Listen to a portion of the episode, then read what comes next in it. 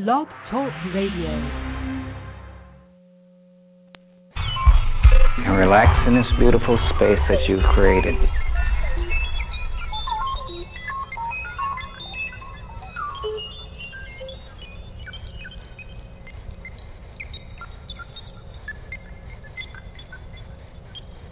So let's stand up. Okay, we're going to expand the energy. You're going to do it the form with your eyes closed. So you internalize the energy completely. So just close your eyes. In order to go out, you got to go within.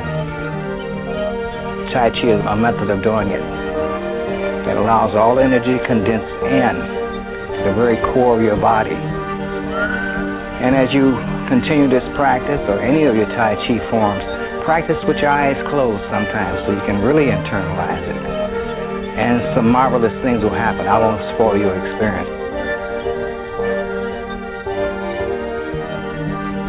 If you are not sexual, you cannot be spiritual. Because it takes energy to be spiritual. It takes energy to meditate. And I'm not talking about alpha relaxation. I'm talking about meditation, dynamic, deep meditation, learning to rotate your consciousness through the body in certain specific psychic pathways that the tantric traditions are passing after that. And in this way, we open up and enliven ourselves to the possibility of being able to create and be any and everything your potential will allow in this lifetime. But I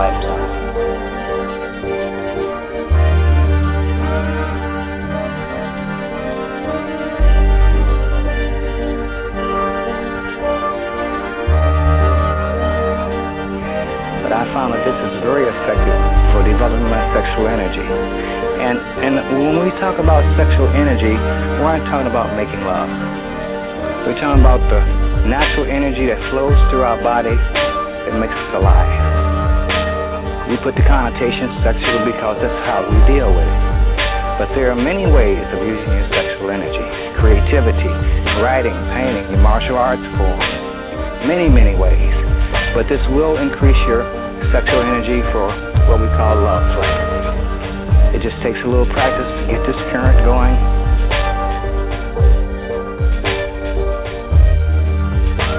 Do your breathing.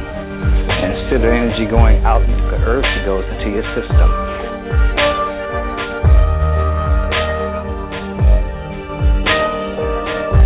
If you really want to communicate, and the only way we as men can really communicate with a woman is opening up our heart chakra and our heart to hear.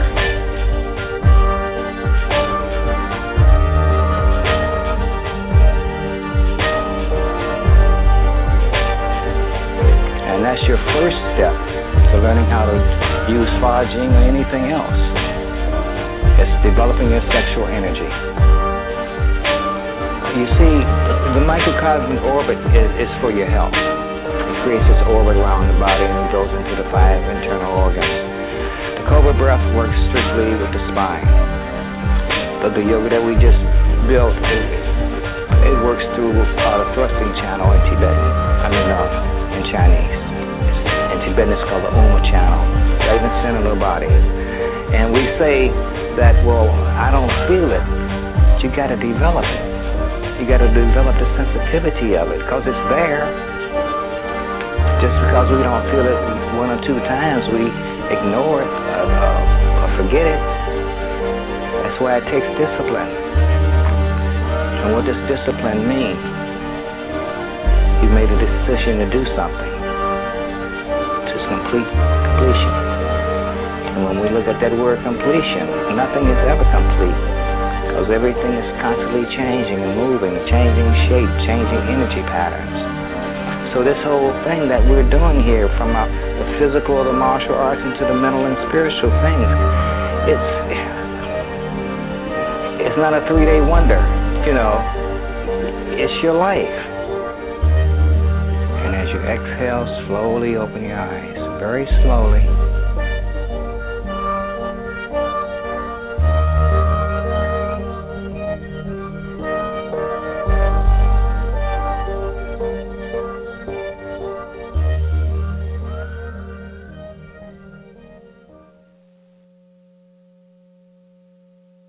Good evening, citizens of Earth. Welcome, humans. I merely tell you that the future of your planet is at stake. We have to ask you to try to stay calm, and it's important for everyone not to panic. I am authorized to assure you that so far there is no reasonable cause for alarm.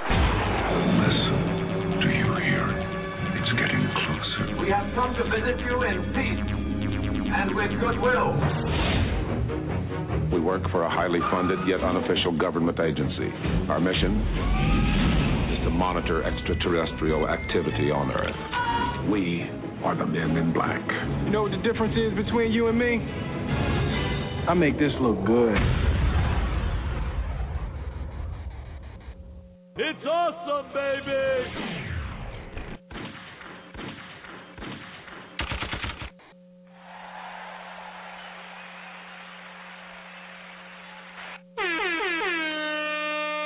What's happening? What's happening? This is Coach Kyier, and you are now rocking with the best. It's Tuesday night again, eight o'clock every Tuesday is Symptometry night, and I want to thank God and all the ancestors and all the spirit guides and yourself and your mama and your daddy for you being in the building tonight. So y'all go ahead and put one more big standing ovation for y'all.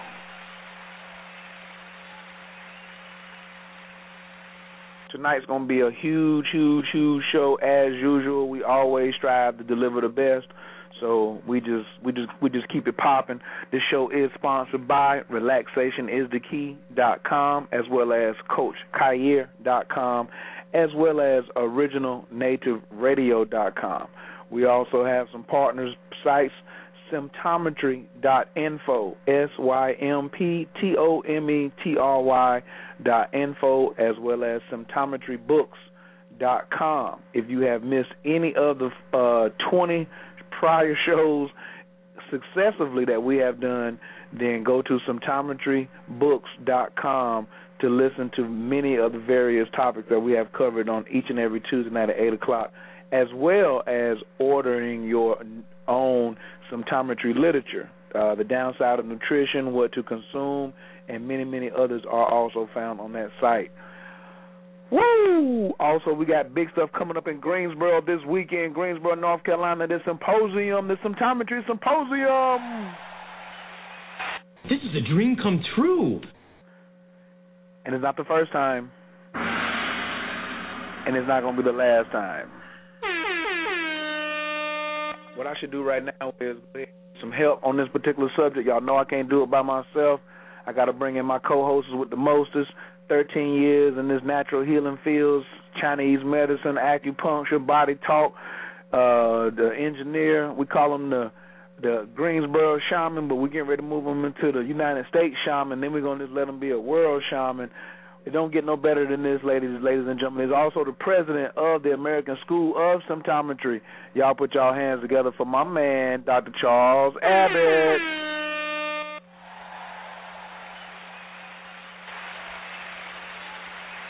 Am Sue, what's happening? Oh, doing great, Coach. How you doing tonight? Man, doing feeling thing, fine, man. feeling fine, feeling fine, like a gla- like a. Are you, are you there? Yeah, can you hear me? Hello, can you hear me? Oh, yeah, we're here.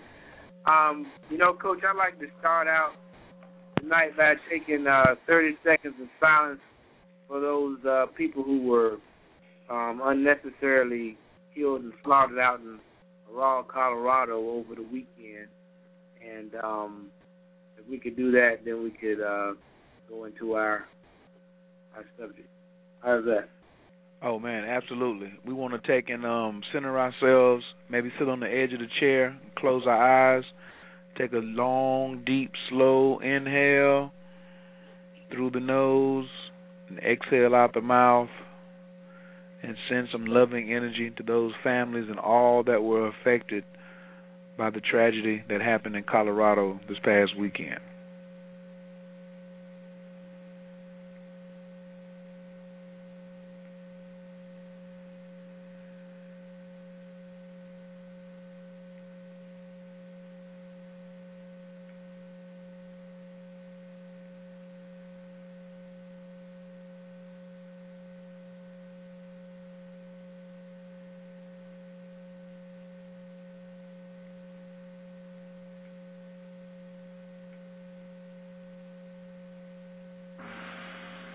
learn.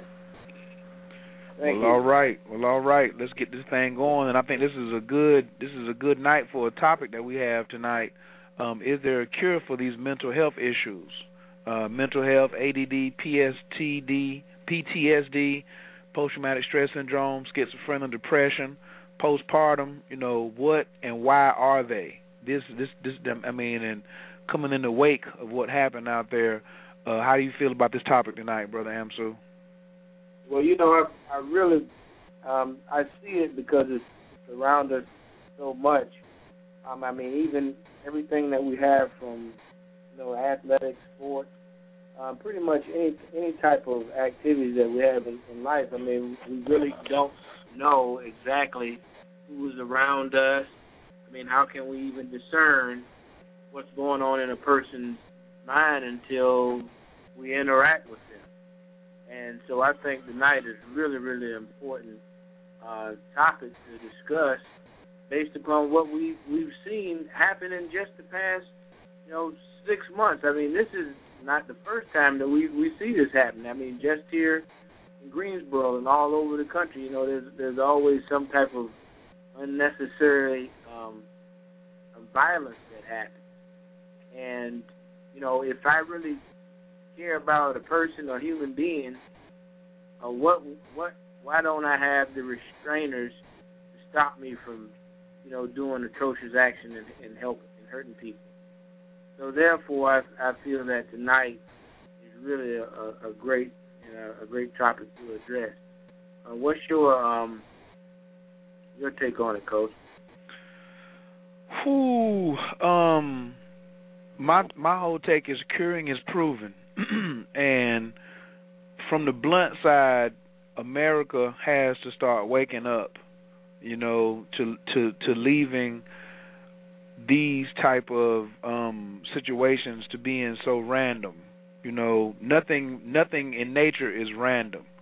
So this is something that there was a breeding ground from, whether there was some negligence or the young man himself or the, his family around him was misled, um, and they did not know about all the options that were available.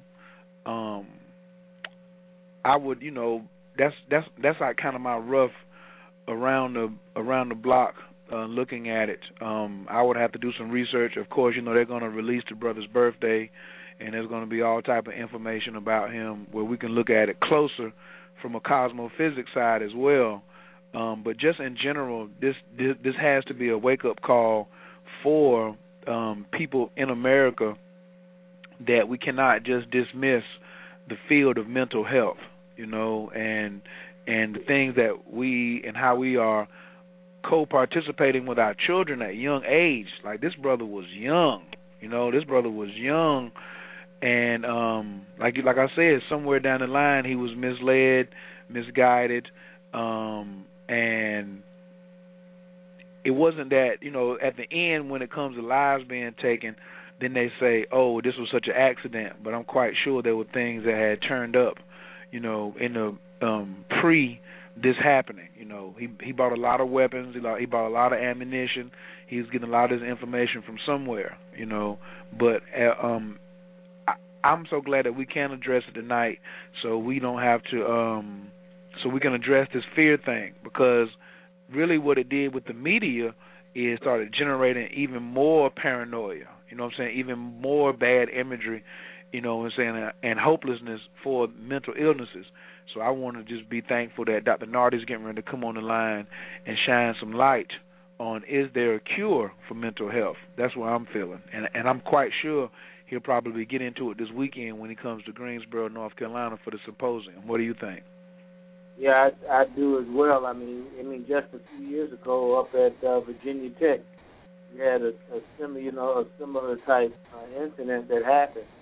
So I, I know that, you know, these are things that we see, and it's happening every day around the world. So symptometry is not only, you know, something that can be used here in America, but it's it's a global um, a global way of looking at mental illness and um, anxiety and things of that nature, because basically, we as humans have the same issues. It doesn't matter where on the globe that we stand and live.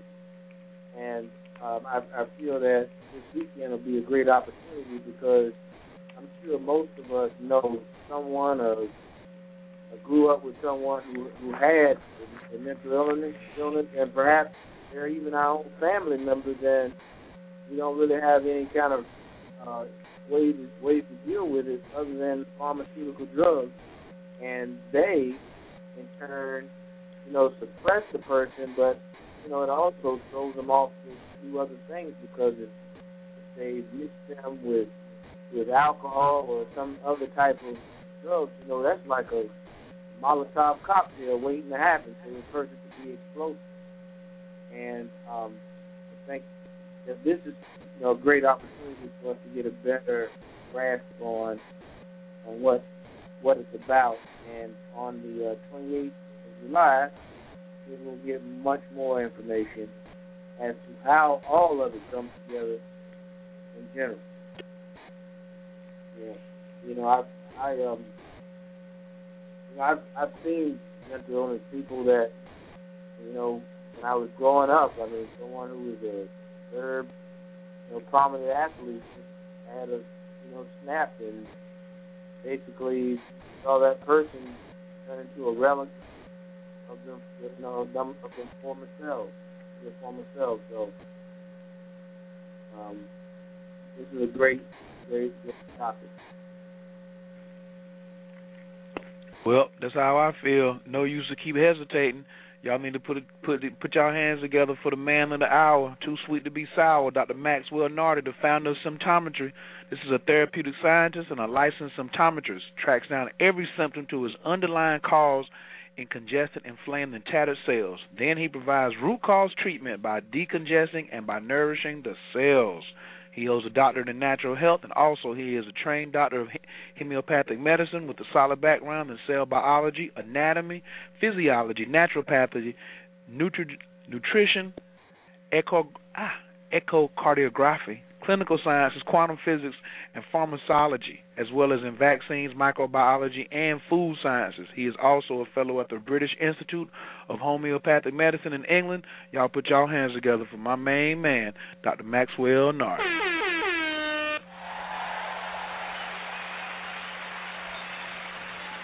Doctor Nartey, how you feeling this evening? Oh, fine, fine, fine, except that... Um Except that uh, the tragedy that you just highlighted um, um, has really um, um, geared me up to increase the tempo at which uh, we have to provide uh, root cause therapeutics at all levels. And uh, we are not going to allow um, uh, psychiatrists to, to, to, to work alone on mental health issues anymore. We are not going to do that because um, they need help. They need help.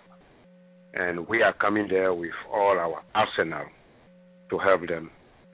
They may, they, they cannot say they don't need help. The mere fact that there are women who imprison their own children in closets, the mere fact that there are people who are hijacking buses and planes and trains and all that all over the world. The mere fact that people are very manipulative and very calculated in their actions. They are so well calculated that they can commit crimes and hide all their tracks, cover their tracks so that they are not detected for years and years and years until their cells give them up and they go to a police station and confess their crime.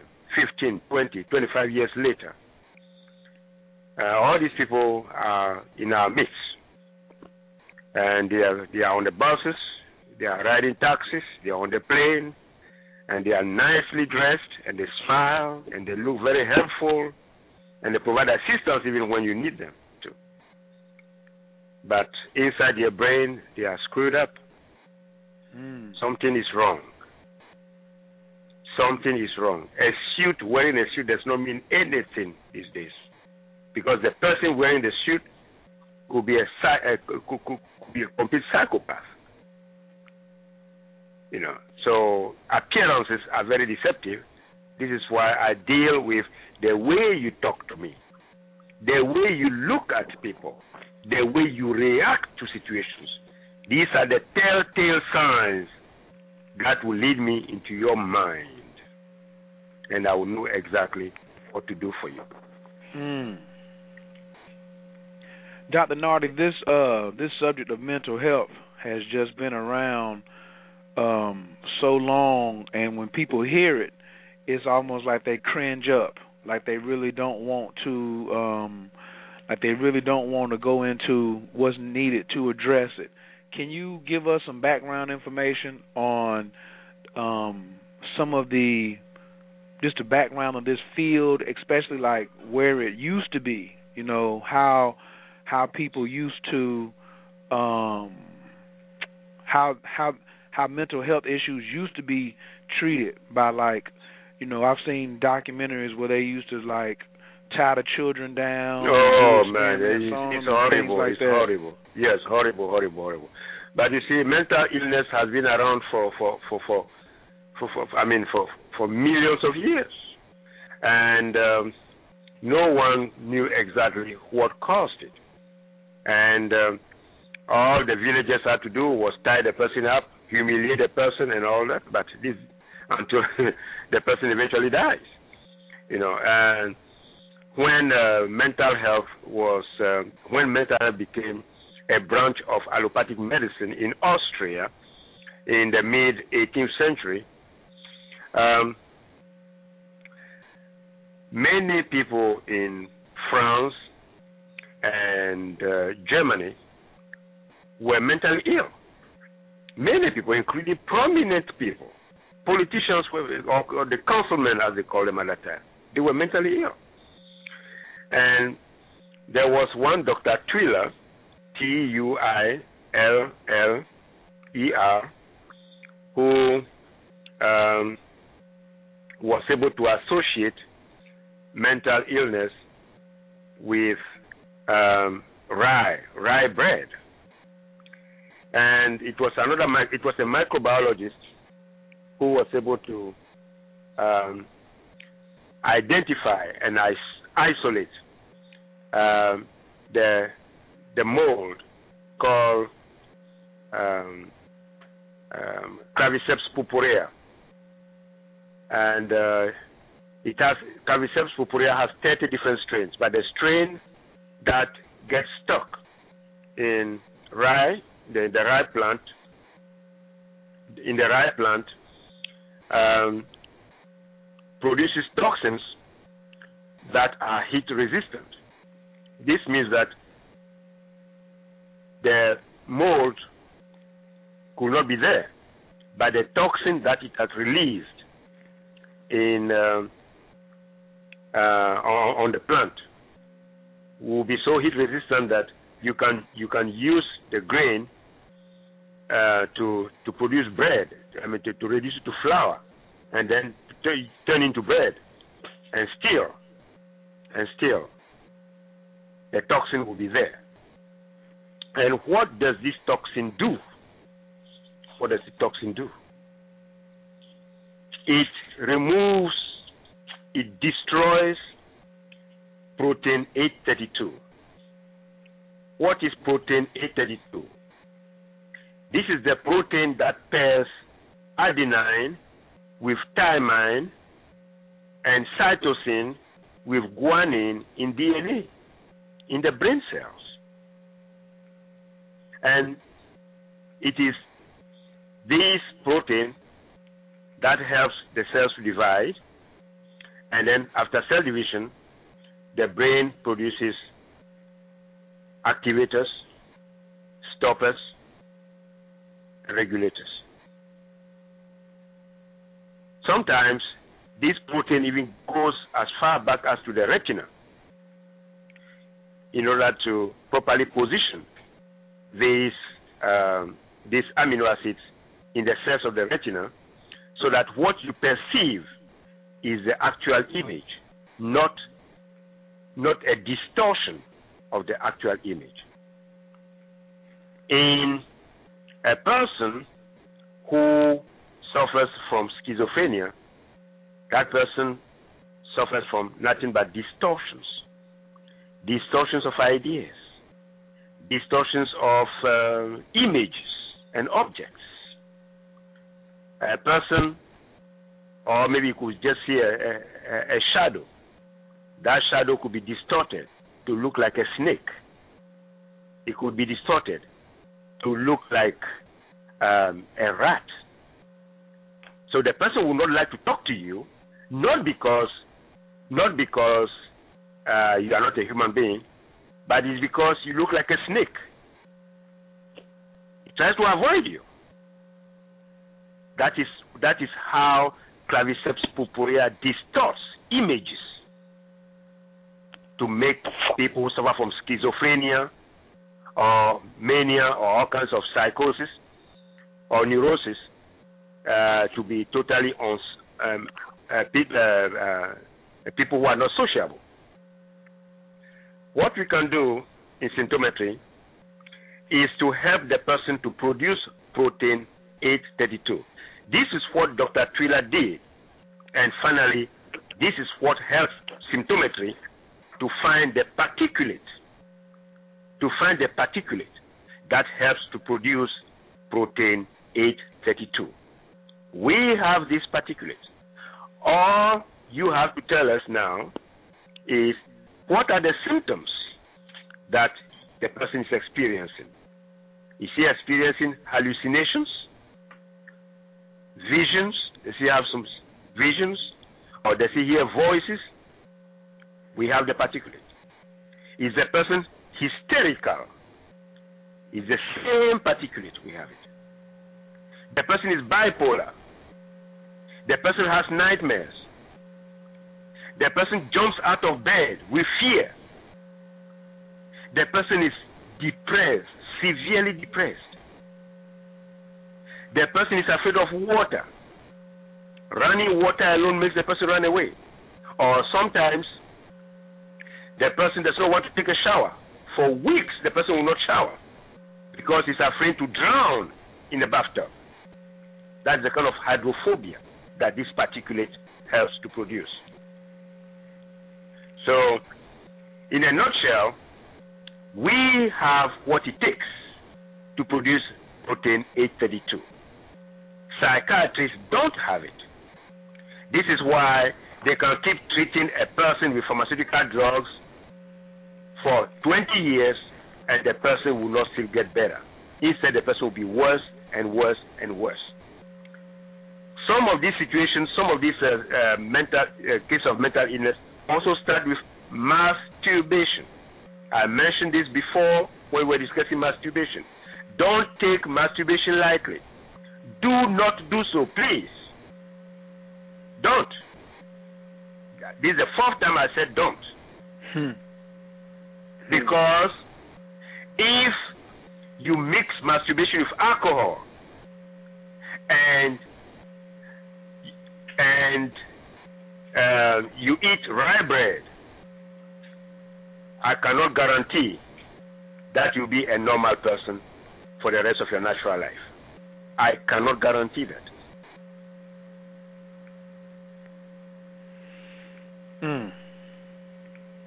And we so we, we like I said, I always add in the cultural eating, and then you took it back to the masturbation. You know what I'm saying? Because you sitting there playing with your with your with your electrical circuitry.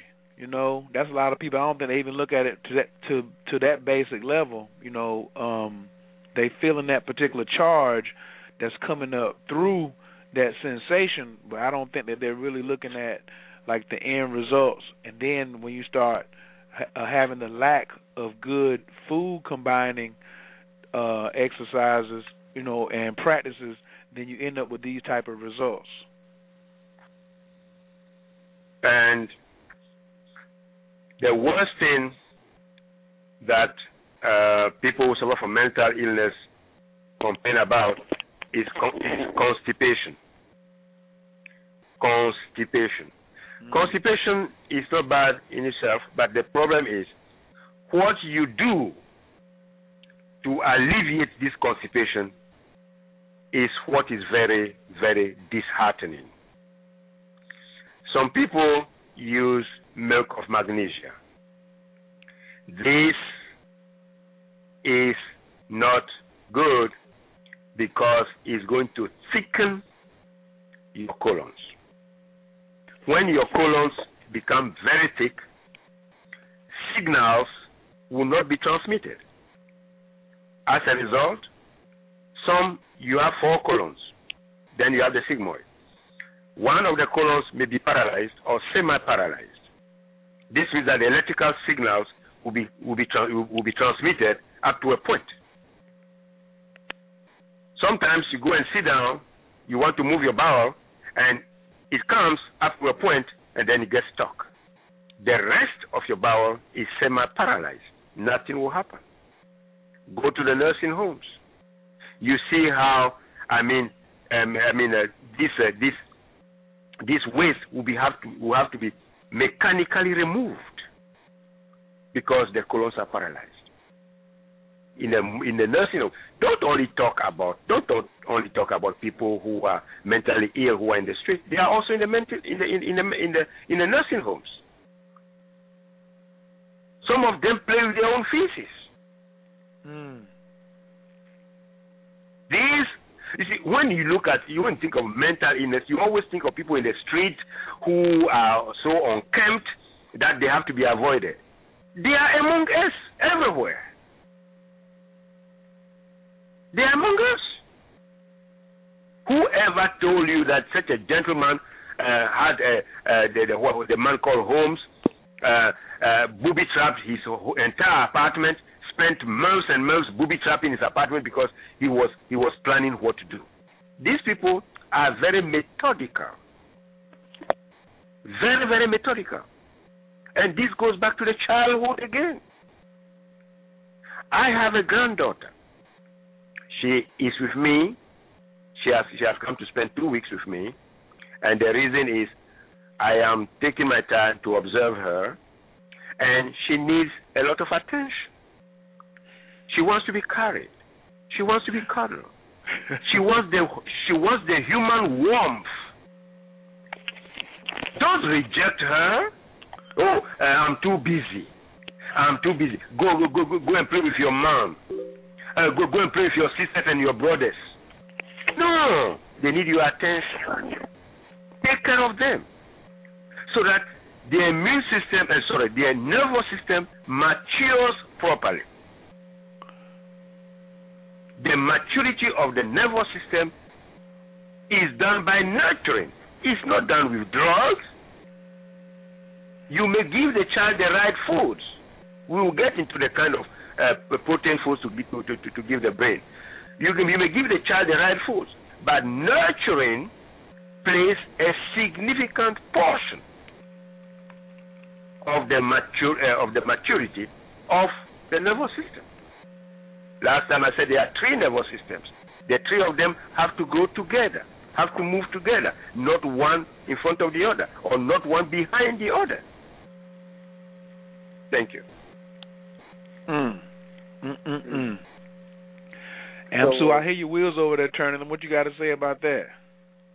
Well, you know, I, I was just thinking about, you know, all the things around, things that I've seen in my life, and, and specifically in families where we'll see one person exhibit mental behavior and then another sibling, a sibling or two or three siblings in the same family will, will exhibit that same type of illness. And then, um, you know, there may be some others, but they don't, they don't show it. Um, is there a connection in that, Doctor Nartey? Yes, there is a connection. Always go back. Go back and find out what is happening. Where is the father? Where is the father? You know, don't, don't, don't, don't, um, don't make an excuse that you work two jobs. You can work two jobs. I worked two jobs before. You can work two jobs. But if you love your children, when you come, your wife will make time for you to sleep soundly, and when you wake up, you have time for bonding with your children. Bonding is very important. You'll be surprised. My granddaughter is only two and a half years old. But she calls, she calls me Papo. She, she will come and see me writing. She will say, Papo busy? Papo busy? I say, yes, I'm busy. I'll come back. Okay? She knows it. She knows what busy means. And when I'm free, I play with her. If you are also very busy, find time to play with your child. Play with your child. No one will replace your child like you, the father. My question is, where is the father? People suffer from, children suffer from attention deficit disorder. What is the, where is the father? What is the role of the father? It takes two to raise a child. So if mental illness runs in the family, always ask yourself this question. Is nurturing taking place in that family, yes or no? Many people eat crap. In other words, they eat unscientifically, they eat chaotically, but they don't go and buy a gun to kill twelve people. They don't. So nurturing plays a significant role. If the father is not there to do the nurturing, what about the uncle? What about the aunties? What are they? They just need somebody to play with, somebody to get their attention, somebody to answer their questions. They are very inquisitive. They will need somebody to answer their questions. And this will be piling up and piling up and piling up, and by the time they are sixteen, seventeen, eighteen, what will they become? They will become very mischievous. They will become vicious. Never, never neglect a person's childhood. Never. This is where symptometry is stepping in now. All this void that was created by psychiatry, we are filling this void. Thank you. Mm. Mm. There's a whole lot of father guy here. I hear, I hear you over there. Hey, I mean, it's, it's, it's just what he's saying about the nurturing and, like, where is the father? Like, really, you could replace the word father with the word team member. You know what I'm saying? Because it takes mm-hmm. a team. It's always talk. We're always talking about it takes a it takes a village. It takes one whole village to raise one child. That's you true. Know? And the the responsibilities of each of us. You know, where are the stand-in fathers? You know what I'm saying? Where is um? I was at the airport today, and it was a um a little girl on the. I remember Doctor Nartey said something about children cry when you're not totally present. They won't. They won't. They can tell when you're not totally present. Yep. And she was on the phone, and she wasn't being present. And she had a little boy and a little girl. They're probably like two years old, and they just wanted to just lay on the floor. And they was doing everything they could to get her attention, and she was just on the phone and not paying attention. And so the little girl just looked at me, and I just gave her some attention. You know, I just motioned my hand for her to stand up and just to come closer to me. And she just stood up and just, you know, obeyed and just came and just, That's right. you know, then That's we just right. we just connected eyes, and I just sent love through my eyes, you know, and I was, you know, and I, I often say the same thing when I see a single parent uh, pushing a stroller, when I see a woman pushing a stroller down the street, and I say she's catching the bus by herself or whatever, I say, where is the father, you know, and did and did he think or is he currently thinking about the results of his non, you know, his his non-presence right now, you know, and so I often say to a lot of the fathers or just men, period, if you see that that that that that, that, that role needs to be stood in, you know, you need to stand in that role, you know, because there there's not a there's not a lack of good men. There's just a lack of men knowing what to do at the right time. What do you think about that, Doctor Nartey? That's correct. That's correct. You see, and don't forget that, you see, don't forget that uh, some of us were not blessed with loving parents. I was not blessed with a loving father. The day my father died, I was a happy man. Because I said he will not be around to, to beat me anymore. I was a happy man. But later on, I forgave him. Because he was having mental problems. It was only when I started studying, I started, I started studying neuroscience, then I started seeing the connections and what the absence of certain neurotransmitters does to the human brain. Then I said, oh my God. So my father was mentally ill. So my, all right, and now I understand. Now I forgive him. I forgave him after he after he died. I didn't forgive him. He was a bully. He was atrocious when he was alive. But after his death, I forgave him. Many parents, many parents are sick themselves. They are sick. That's why they cannot take care of their own children. Sometimes it's the mother who is sick. Many women are suffering from uh, uh, uh, bipolarism. Many women are suffering from schizophrenia. Men, too, are suffering from the same problem. But they go ahead and father a child. Then they say, okay, mental illness runs in the family. Sure. It runs in the family because the same, all these family members are, are making the same mistake. They don't know what nurturing is. That's why we are teaching nurturing. We are the first, the first field of therapeutic science that has incorporated nurturing into the definition of health. We are the first. That's why nurturing is very, very important for the child and even for the parent. Let us love each other. Love your children. Love other people's children. Because it takes a village. Yes, love other people's children. Look at you at the airport. Look at you what you did. Look at what you did at the airport. The child felt closer to you because she, he or she needed attention, and you gave him or her that attention. While the mother was on the phone. Okay? So that's what you do. And sometimes, and, and sometimes it can be just as it can be just as simple, you know. It can be it can be just as simple. So.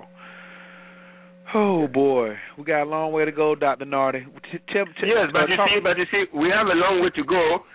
But uh, as I will say, you know, uh, always the first step is necessary. At least now you have a field of therapeutics that talks about nurturing without fear or favor. We are the only people who talk, who, who use the word cure, C U R E. We are the only people who are bold enough and have the authority to use the word cure. All these, all, all, all the other fields of therapeutics don't use the word cure. They use treat, treat, to treat, to treat. Oh uh, yeah, yeah. I, I thought that was a, a very bold statement when I first heard Doctor Nartey say that, Coach. That that that uh, symptometry will cure, but it is. He's that definitely improved that. I was speaking to someone today about the way that he addresses the person. He says, yes, we can help that, and then proceeds to do it. And I really find that really, really um, assuring. And so it does allow symptometry to speak with authority. And, you know, I think that as we, we see him as an example, you know, it's also important that other some Other people are trained and, you know, feel good to actually speak about that as well. So um, I, I would like the director of admission to uh, take a few moments to speak on the American School of Symptometry so that we may uh, continue to produce people that will be able to say cure. So not just Doctor Nartey, but many of us, so a thousand people will be able to say, yes, we can cure this by the year twenty fifteen. Absolutely. We would definitely like for the admission specialist, if she is on the line, to press one. Is, is she calling in from a two one six number? Yes. All right. Hi, Miz Admission Specialist. Your line is wide open. How you doing tonight? Hi. Hello, everybody. The Admission Specialist. Uh, actually, it's the Director of Admissions, just to get it correct. But All um, right. I'll... All right. All right. I'll take that. And um, for everyone out there listening and for the message that we are working with today, um, I am Tammy. And um, this, this message is so appropriate right now because, just to let you know, I want to just ask the listening audience a question. In your community, think about the largest entity, the largest entities in your community, pretty much across the United States and around the world, are the medical facilities, be it hospitals or doctors' offices and things like that. Yes. I should say, but we are sicker than ever. And so from the information and what just went down in Colorado, we need to take a look at that. And for the people who are listening, you probably are the ones who are going to be the advocates who can make that change. Um, and so if you look at the T V commercials, everything is out there. We're basically now self-prescribing ourselves by telling to tell your doctor or ask your doctor if such and such medication is right for you. When did that come into play? And so I guess what you want to do is not treat, because all those symptoms that you hear rattled off on the thirty-second long commercial is talking about treating. But we are being bold enough to go out and say we are curing diseases. And so with that, I want to just give you a brief um, introduction. If symptometry is interesting and appealing to you, and if you're drawn to the health um, health field and healthy lifestyles, then you should consider the American School of Symptometry. Um, we are the teaching and training arm of symptometry so that we can cure diseases, not just treat them. We are curing diseases. And we have two programs. We have the one-year program, and we have a four-year program. The four-year program is broken into two parts. It's in two two-year periods, or segments of time. One two-year program, when you start on that, you would, after that two-year, your coursework is completed, you would receive your provisional license. And I'm going through this briefly. If you come on Saturday to the symposium, you'll hear a more in-depth um, look at the American School of Symptometry. There is a time period there where you're going to be collecting your research, and then you would then become finish your coursework by presenting your research and become your the doctorate of symptometry. Now, I want to just take it one step closer because I want to give you the information so we can get this recorded. Symptometry, and just in case you're not aware, I'm going to spell it anyway. S Y M P T O M E T R Y. Info. Coach Kyier gives that out all the time. You can go on the website and check it out. If you hit that, go on that website, symptometry dot info, under the welcome. You follow it, hover over the part. You go to the American School of Symptometry. If you do an educational inquiry, fill out the information, tell us which one of the programs you're interested in. It will send me, I love technology, it will send me an email. I will send out some information to you to get you started. We are looking for people to take this root cause therapeutics message back into their communities. We are looking for them to propel this message out into the community. But we know that life happens, and sometimes finances aren't exactly where we want them to be. We have a solution for that as well. We, ha- we offer several scholarships that are available for those qualified, but qualifications, qualified does not necessarily mean only financial. Um, we're looking for bright students, people who have the um, information, that can learn the information, not just regurgitate it, but that can take that information and make it their own as far as making it understandable to their community and to the people they are going to be treating. Um, technology is great because you can do all this from the comfort of your home. It's a self-study. So uh, let me just give you a couple of phone numbers. Um, the executive of the American School of Symptometry is Doctor Charles Abbott. It's area code seven oh eight, six two zero, four three six two. And my number is area code seven oh eight, two five two, three six two one.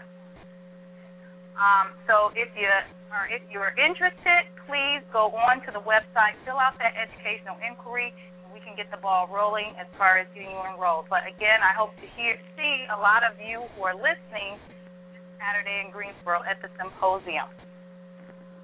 That's all I have right now. Thank you very much. I appreciate it.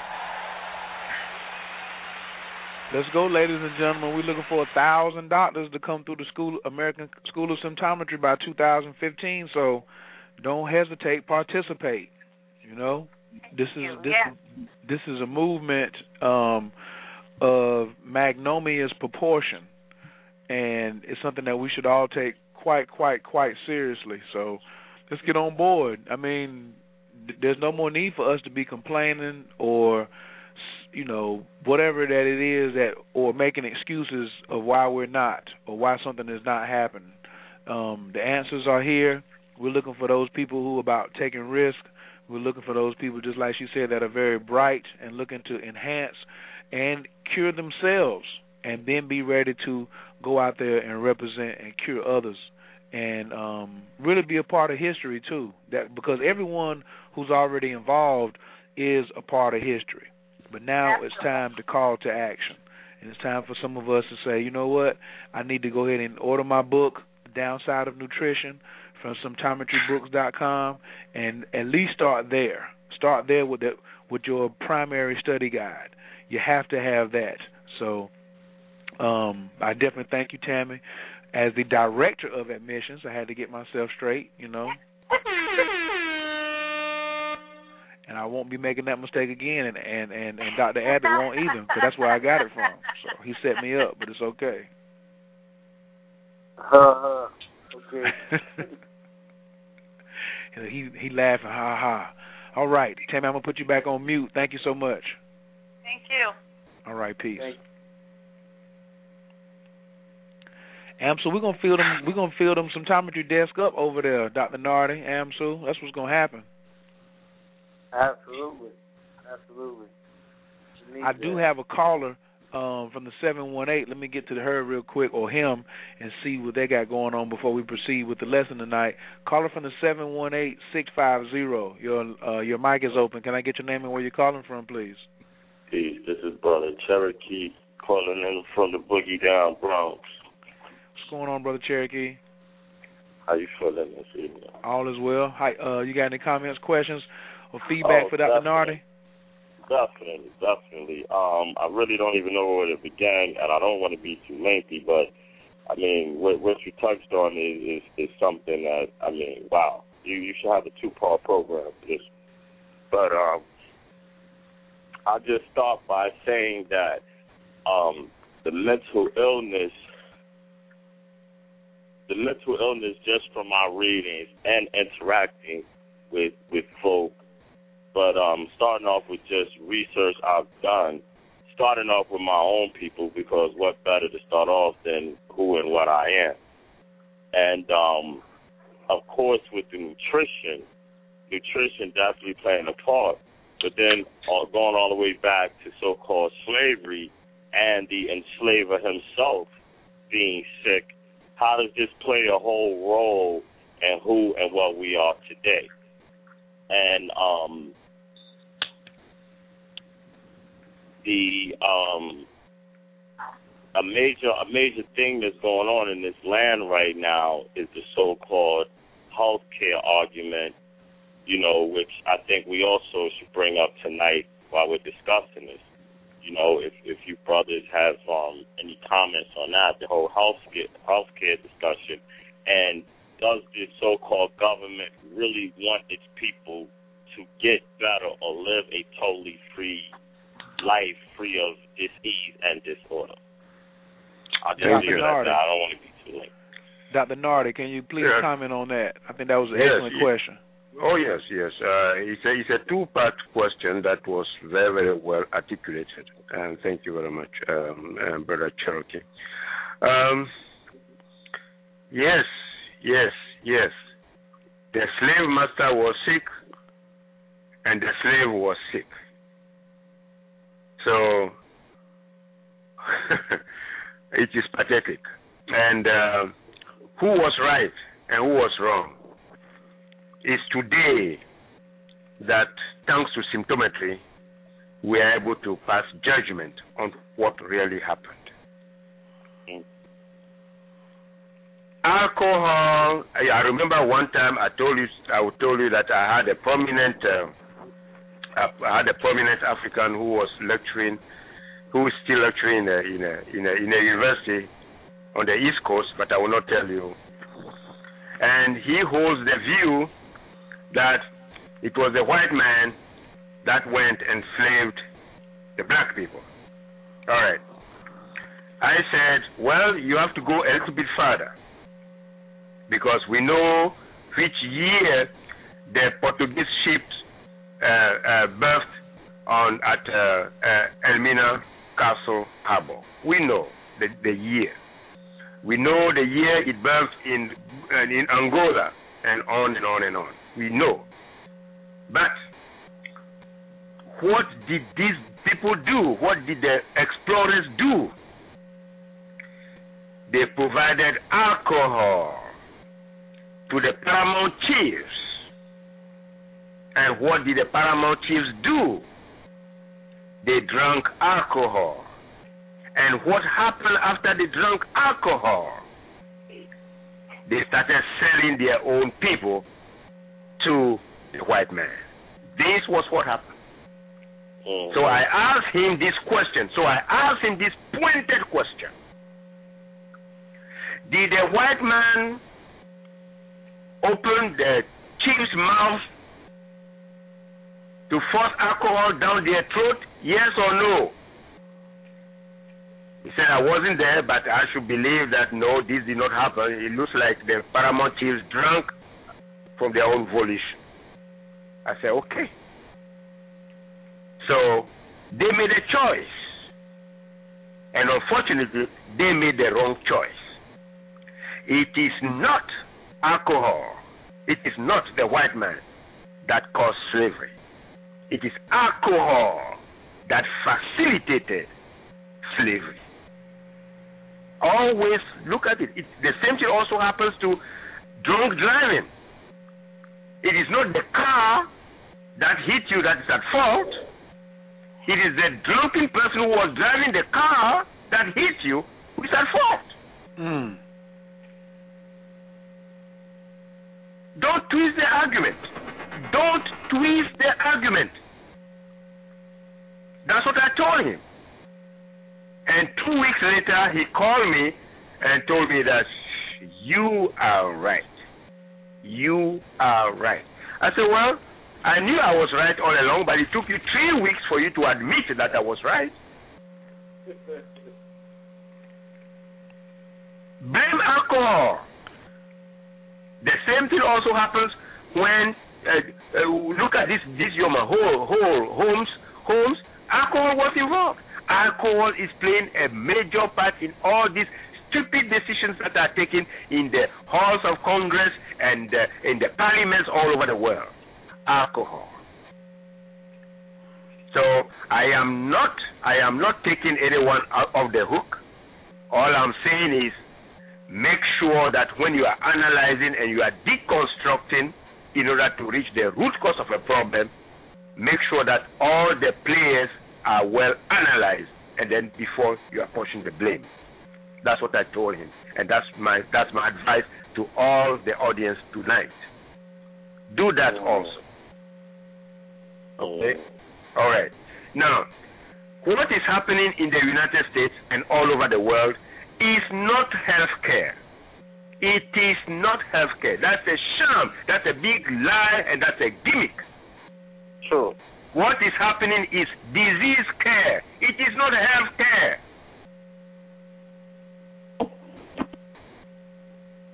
No, because the root of health is healed, right? That's correct.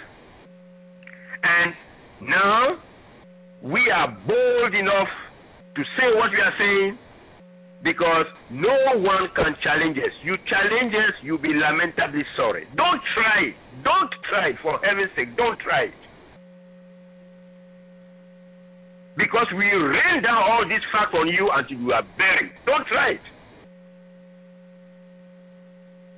You say you you you are you you you you you, you are treating people. You are treating people with what? With what they are not made of. Are we made of pharmaceutical drugs, or we are made with water and nutrients? Why are you treating people with mismatches? Why?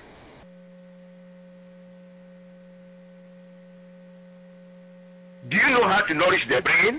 You don't know how to nourish the brain. This is not taught in medical school. We teach it at American School of Symptometry. We teach it. Know how to nourish the brain. You need zinc, you need calcium, you need copper, and you need B vitamins. Why do we always encourage people to drink the ginger beverage?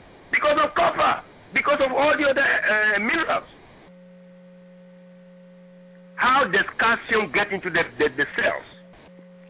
How does calcium get in the cells? In order for calcium to get in the cells, the person should stop drinking food or beverages that have citric acid. We have been teaching this over and over and over. Do they teach this in medical school? No, they don't. They take you to the to, to, to the mortuary and scare you with cadavers and all that, and you are not able to eat that night, and you are not able to sleep. You'll be having nightmares. That that's the that's the best way to, to frighten the Jesus or the, the Buddha out of you.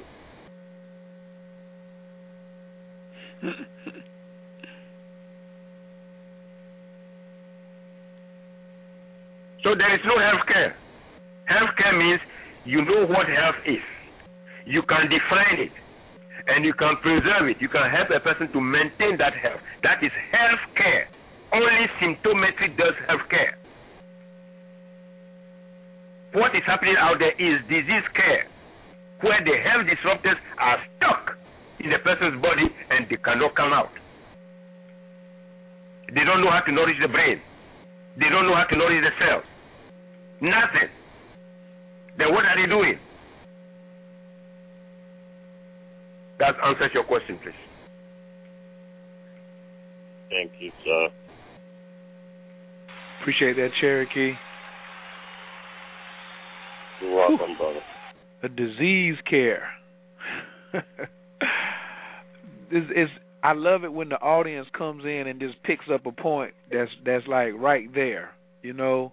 And then we start to really ask questions. Because one of the things I wanted to look at, Doctor Nartey, was that the person, even in the Colorado shooting, was studying neuroscience.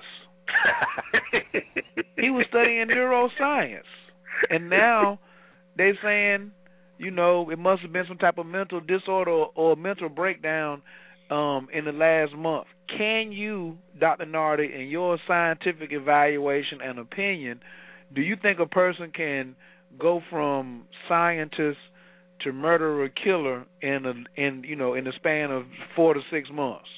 No, no, no, no, no, no, no. You see, I study I study neuroscience, and when you are studying neuroscience, you map the brain, you know, know the various regions of the brain, you know the neurotransmitters and all that. Fine, that is neuroscience, but you are not taught. You are not taught how to nourish the brain. You are not taught how to nourish the brain. Mm. You are not taught how to produce neurotransmitters.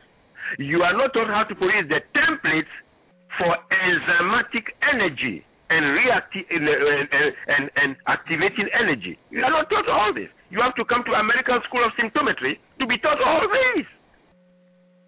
So he was just studying them to pass his exams, and he was screwed up himself. Mm. So studying neuroscience, studying neuroscience is nothing. It's just a coursework. It's just coursework. Come, come, come, come, no, study all these neurotransmitters and all that and go and pass your exam. You have your A or your B.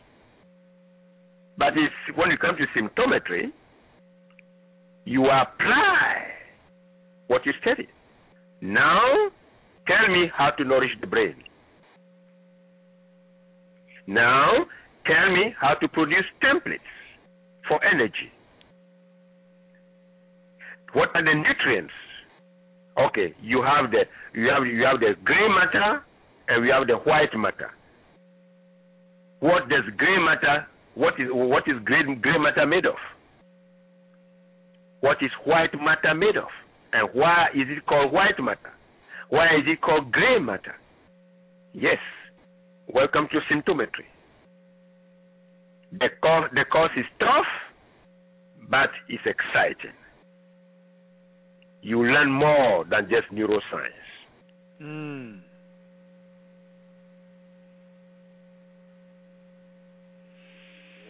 Powerful, powerful. That's what I like. That's what everybody likes, is dealing with power. Anybody who wants to have some comments or questions or feedback tonight, please call in. The phone number is three four seven, two zero five, nine zero eight nine. three four seven, two zero five, nine zero eight nine.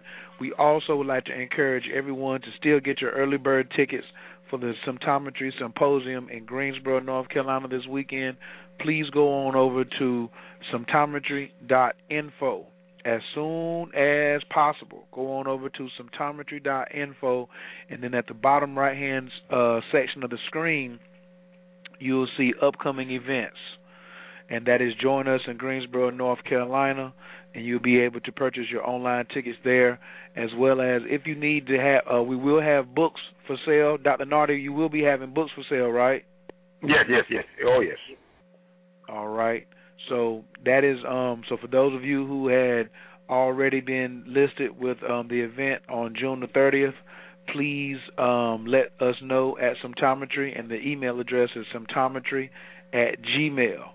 Um, and we're just looking forward to everybody being being in the uh, being in the building. I was listening in to a conference call, um, I think last night uh, for a little while about the organization. And Doctor Nartey, you will be uh, having like um, a a dinner uh, on Friday. Is that correct? Well, hmm, these are some, some of the details that uh, I th- I think so. All I can say is yes. Well, let me check in with Doctor Abbott then. And get, yes, uh, because Doctor Abbott, uh, is, is there dinner? I don't know. That that no, there there isn't a dinner on Friday, is, um, because we have to um, mind the uh, the time constraints, because Doctor Nartey is uh, seeing people for consultation that afternoon, so we don't want to keep them up like we did the last um, the last symposium, and so we really want to, you know, allow him to get, get to his bed by eight thirty or nine o'clock at the latest. Perhaps he'll give us an extra hour on, on Friday. Um, but on Saturday, there will be um, food available, symptometry um, dishes available at the symposium.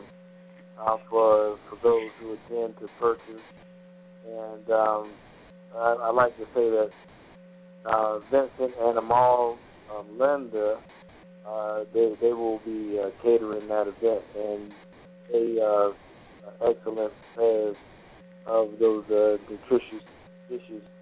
Um, I, I've actually uh, you know tasted several of her uh, dishes before, um, but as far as Um, Doctor Nartey, um, again, he will, he will be available for consultation. However, we're at the limit now, so if, if you do want to get a consultation, please um, uh, call me at seven zero eight, six two zero, four three six two, and perhaps there may be something we can talk about by giving you or someone you know a uh, consult with Doctor Nartey on Friday uh, evening.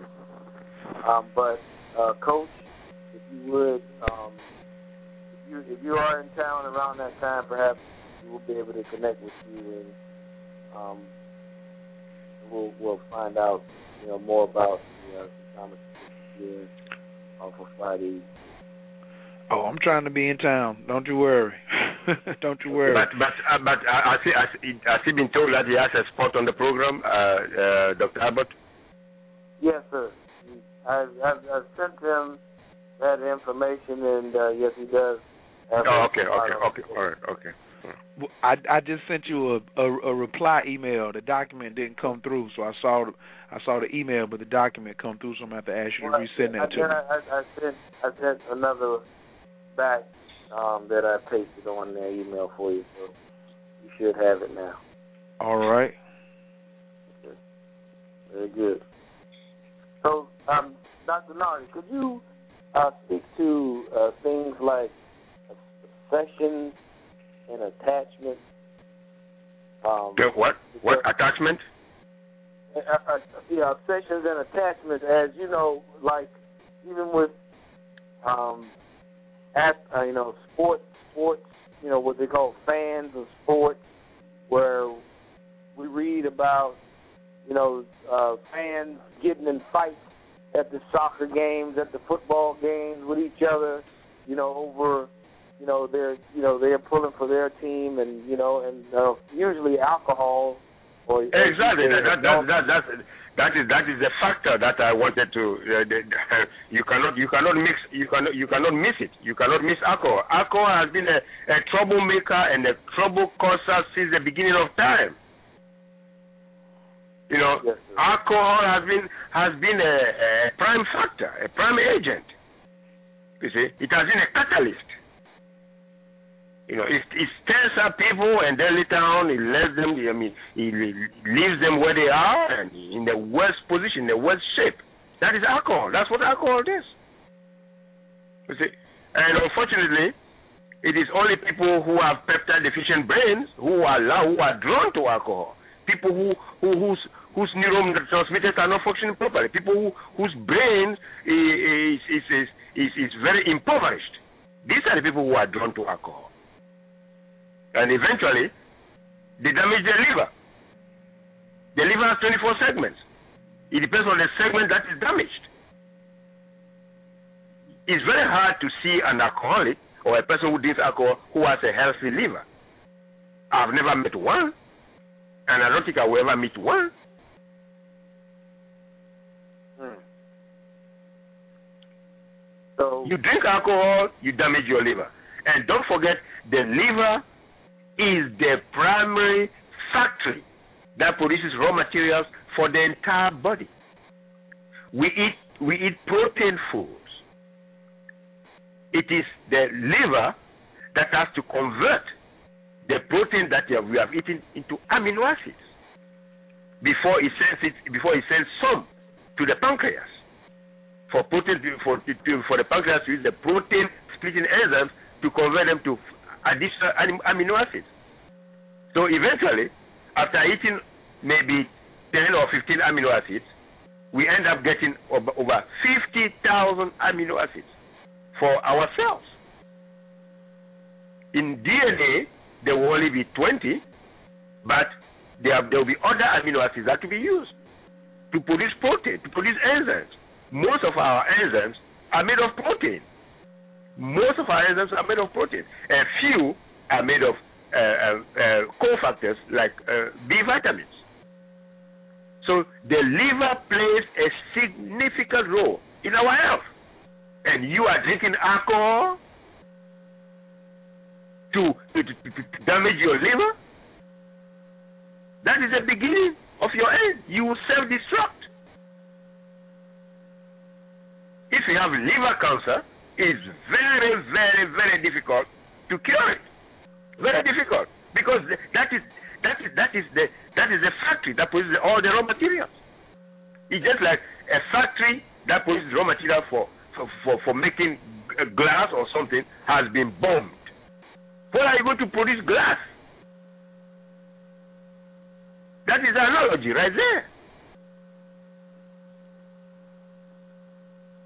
So all these fans who drink alcohol before they go to soccer matches and all that, nothing good will come, will come out of them. Because even if a person is quiet, he will try to, to, to pick a fight. Why are you so quiet? Why are you not talking? Is it because, why? Why are you not talking? He's, try, he's just trying to pick a fight because he has drunk too much alcohol.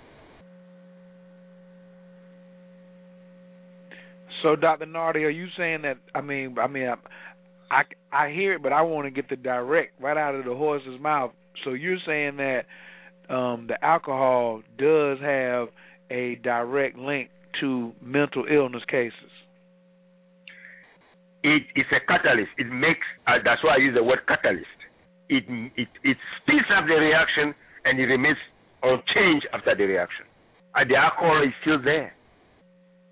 And if you are on the edge, it means you are borderline. You are not schizophrenic, but you could be. And you start drinking alcohol. You are going to lose your mind. And the good news, the good news is we have a particulate that deals with this particular situation. A person who drinks alcohol, and then alcohol fuels uh, uh, the propensity for mental illness. We have this particulate. We have it.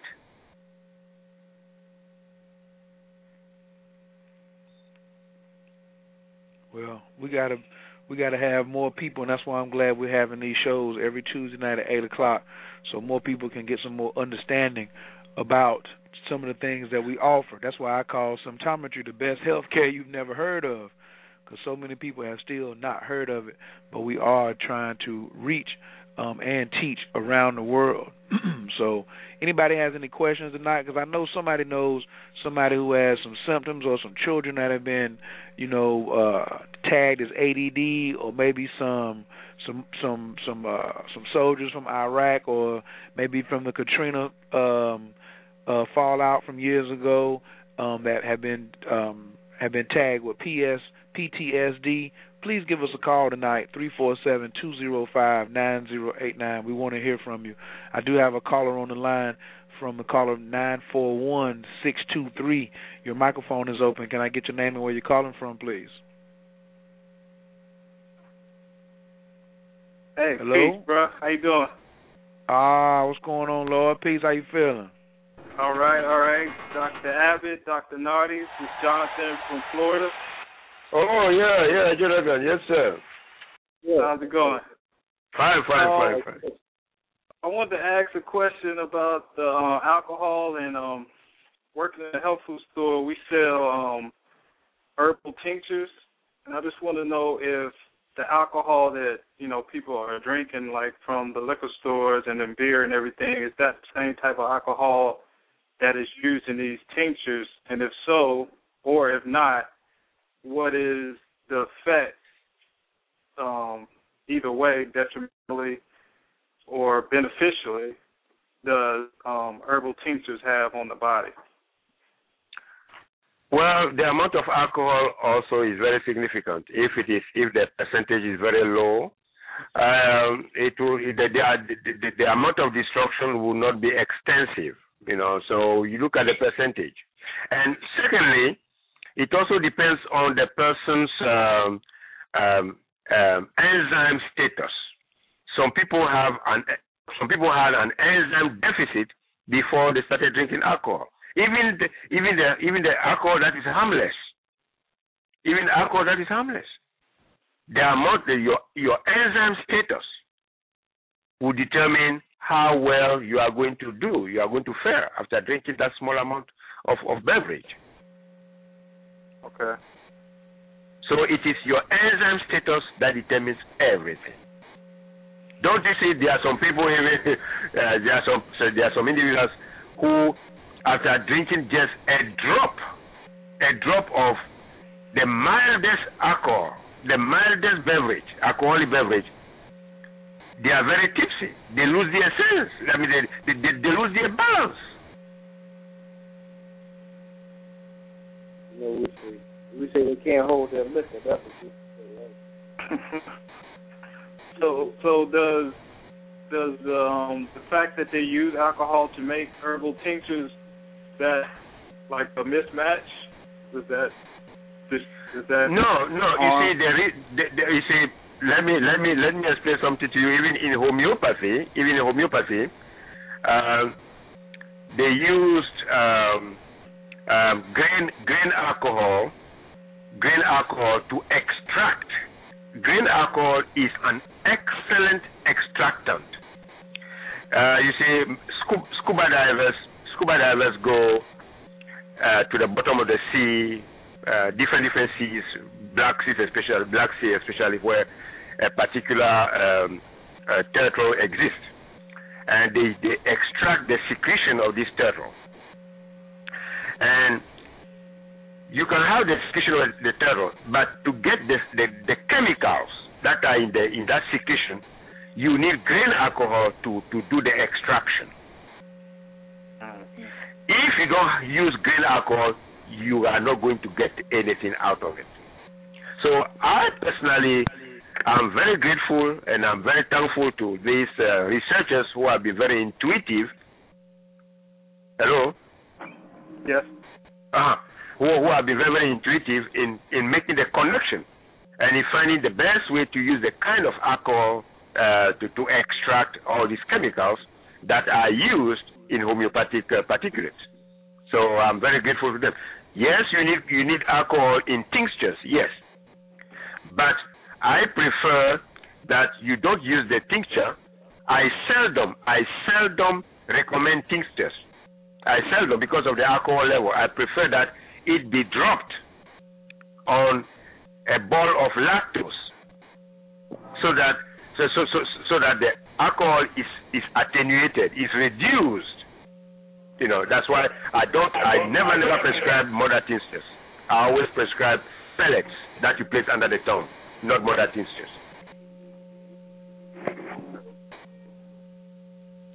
Does that answer your question? Yes, it does, it does. Because they, they do have some some non-alcoholic tinctures where they use the vegetable glycerin, but I've never found those to be as effective. Exactly. Always the one that has alcohol because it extracts a lot of material from it. Oh, man, there, there, are, there, are, there are several, several chemicals in the plant, and unless you use grain alcohol, you never get all, all these things. Never. And the same way also when you are cooking uh, navy beans, there's a special way of cooking navy beans. If you don't use, oh. if, if you don't use certain, uh, certain condiments, to cook navy beans, navy beans, you will never, never get protein one from navy beans. Never. Mm. Can we can, can we can we get a little bit of that because uh, I, love I don't um, think so. Um. I, I, I made the simple rice the other day and it is phenomenal. Yeah, but uh, if you if you added a few other things, you will have really gotten protein one out. Okay. Maybe. Uh, I'll practice patience. Thank you, though. That, that's all I have for tonight, or for right now, anyway. Um, okay. I'll chime in later. Thank you. Peace, uh, Doctor Nartey, Doctor Nartey holding back recipes. That's what he's doing, Seabach Willow. Hey, you know, that's not part of our virtues, man. Patience, patience, patience. Sometimes okay, you're not going anywhere, though. That's right, that's right. Thank you. It's awesome, baby. All right, I do also have our director of admissions back on the line. I think she's raised her hand. She has another comment. Yes, ma'am, your microphone is wide open. You know, um, am I am I live? You're live. One thing, I just want to share a personal um, comment with everybody.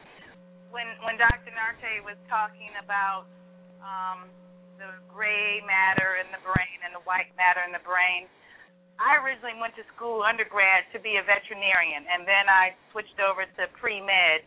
Um, and, and I can definitely say that you learn the information in the sense that you learn how to regurgitate it very, very well. You do not really learn how to apply that information in, in medical school.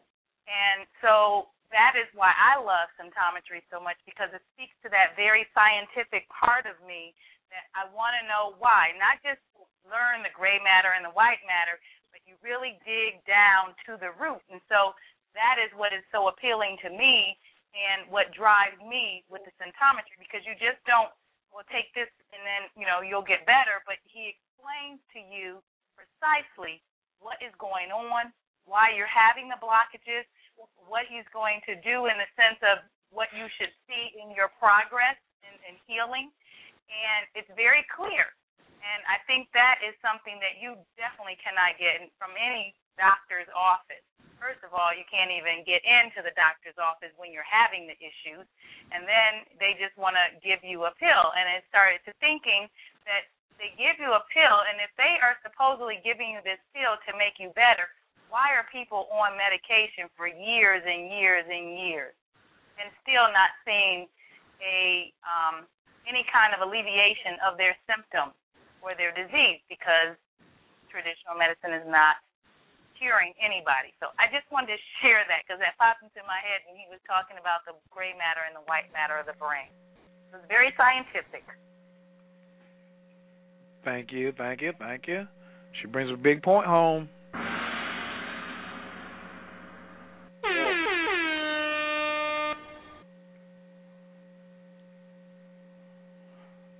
Amtu, were you getting ready to say something? You were Doctor Nartey. Oh no, no, no, no. Um, I was just, I was just um, contemplating on the best way to help uh, many, many children so that they don't uh, uh, go down that uh, that slippery road to mental illness. You know, that was that's why I was I was deep in thought as far as this issue is concerned. Mm. Um, that, that nice. I have a, um, yes, sir.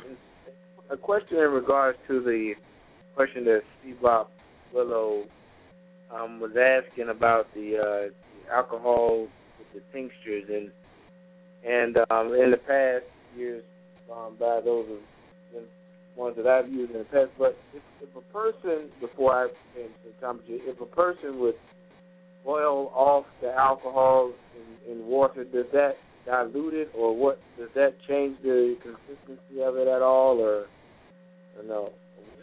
No, uh, alcohol, uh, what, what kind of alcohol are you talking about? Are you talking about isopropyl alcohol or grain alcohol, or what kind of alcohol, or alcohol well, as a beverage? Which is which? Well, uh, grain alcohol to extract the, um, the, the the power or the... Um, yes, grain... Out of, gr- out of gr- Green, green, green alcohol. Uh, this is this this this how it is done. Um, um, uh, when you are when you are studying uh, how to produce homeopathic uh, particulates, or uh, they used to call them remedies, but for that's for lack of a better word.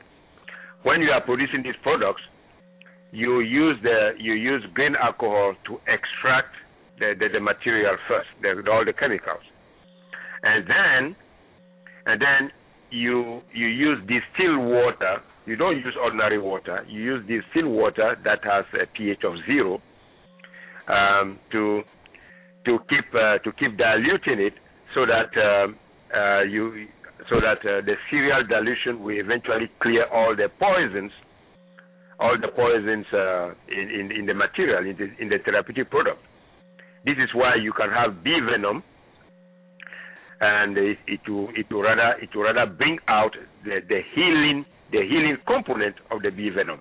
You may have snake venom, it will rather bring out the healing component of the snake venom, and then and destroy the the, the, the, the killing component.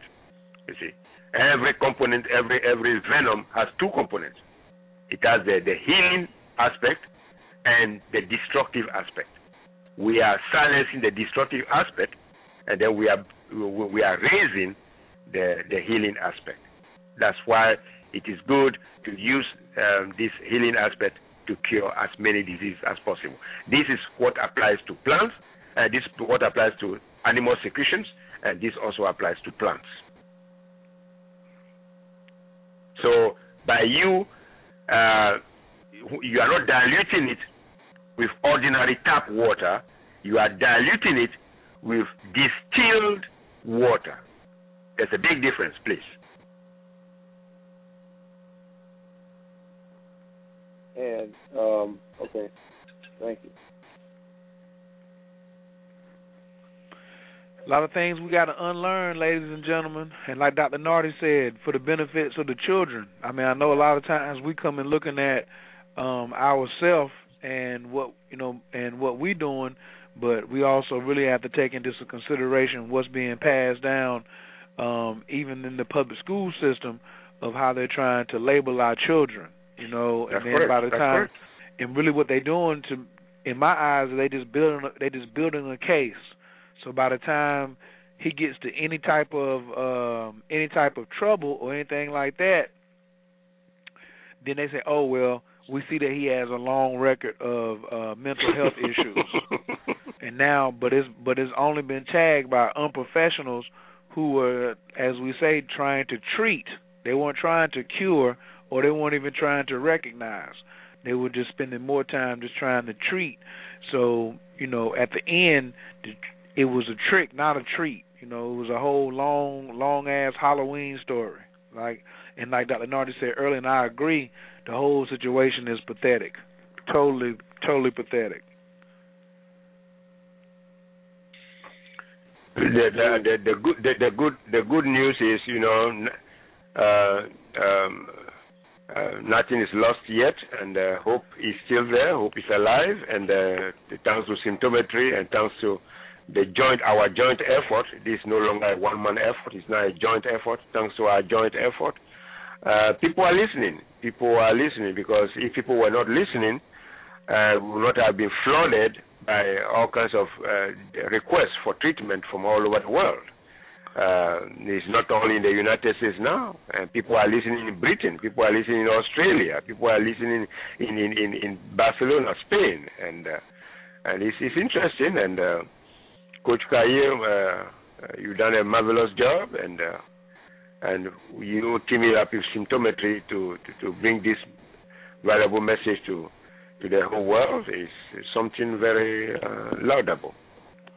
Well, I appreciate it. I'm just doing my best, just trying to you know just trying to contribute where I can, where I see the gap. You know, but I mean, I I'm gonna be for real. I got into it for selfish reasons. I got into it because I needed to heal myself and and, and, and, and be able to heal my family. So I'm not gonna sit around here and be like, oh yes, yes. I just wanted my, you know, it's it's, it's bigger than just having it on my radio program and you know having having thousands and thousands and thousands of people listen each and every week. Just just just just watching the um just watching the numbers go up every week of um, our downloaded shows, to me is now that's the real dream come true, to know that when I can look back and see um, the personal hygiene, we already have over three hundred fifty people who have downloaded and listened to that show. You know, we had one hundred nine people uh, listening in the chat room on the computer that night. Um, when we had the academia... Hey, um, I'm sorry, so go ahead. Excuse me, do you have a uh, seven zero eight two zero five in the queue? There, I have a question I just oh, received. That's what I need to know.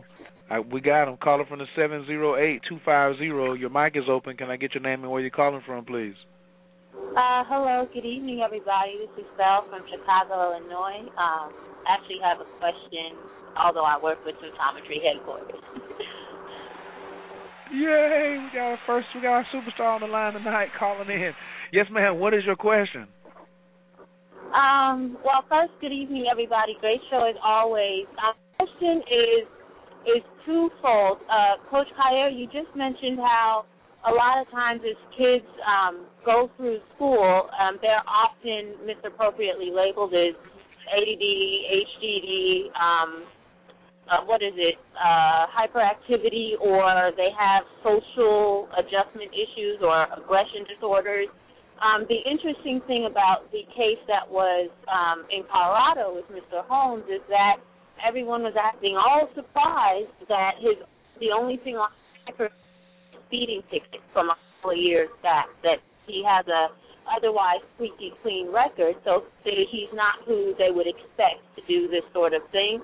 My question for both professionals who deal with uh, children and the general public, as well as us individuals who just have friends and family we love and care about would be, what are some triggers to recognize where, okay, you have a shortage of protein eight thirty-two and we need to get you some particulates before this escalates into something that hurts someone, even if it's just yourself? Like, what are some of the key um, behavioral identifiers, if there are any, that we can look to recognize? Because I know when we did the blood episode and even the flaky D N A episodes, um, there were key identifiers about behavioral patterns or decision-making patterns that um, indicated that more likely than not the person was suffering from that specific deficiency.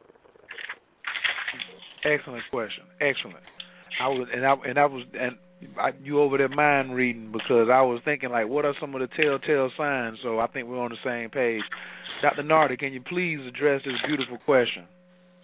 Yes. Um, one thing. One thing is. Um, one second. Um, one thing is very, very impulsive behavior. That is a telltale sign. That is a red flag right there. Very impulsive behavior. And if you don't, we have the particulate for it anyway. If you don't stop it, if you don't stop it, there will be problems. If you don't stop it, there will be problems. Another problem, another one too, is is nail biting. That is that is that is a common that's a common one. Nail biting. While the person is biting the nail, is the mind is wandering. The mind is planning. What else to do? What else to do? What else to do? What else to do? This is why um, uh, when a child uh, has these two red flags, um, a specialist has to be brought in immediately to remedy the situation. There is no, there is, because after this, you have wandering mind. The mind wanders from from topic to topic, from subject to subject. From, it is finding something, something, something appealing to cling to. It's finding something appealing to cling to. You see, so this is why uh, this, this, this, uh, these three symptoms are very, very important. Such a person will not criticize anybody. No, no, no, no, no, no, no. He will be so well behaved that the person will not raise a red flag at all. He will not criticize anybody. You, a person who has a tendency to criticize, oh, that person, don't, you have nothing to worry about that person. No, no, no, no. But the person who say, oh, well, everything's nice, everything's cool, it's all right, thank you, it's all right. Uh, watch out. The person has combined these telltale signs, and then the person that's so criticized does not talk at all. Anything bothering you? Oh no, everything is fine. I'm fine. I'm fine. But watch. Be very close to the person. If you are very close to the person, does the does he or she fear ghosts? Does he or she fears to be left alone?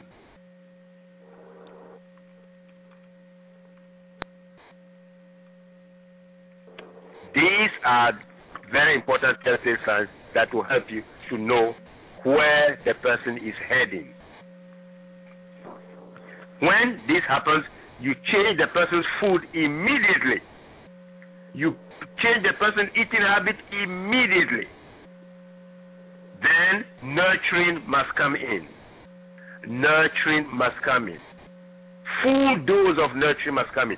That is the only way you can rescue such a child. Thank you. May I ask a follow-up question? Yes, ma'am. Okay, thank you.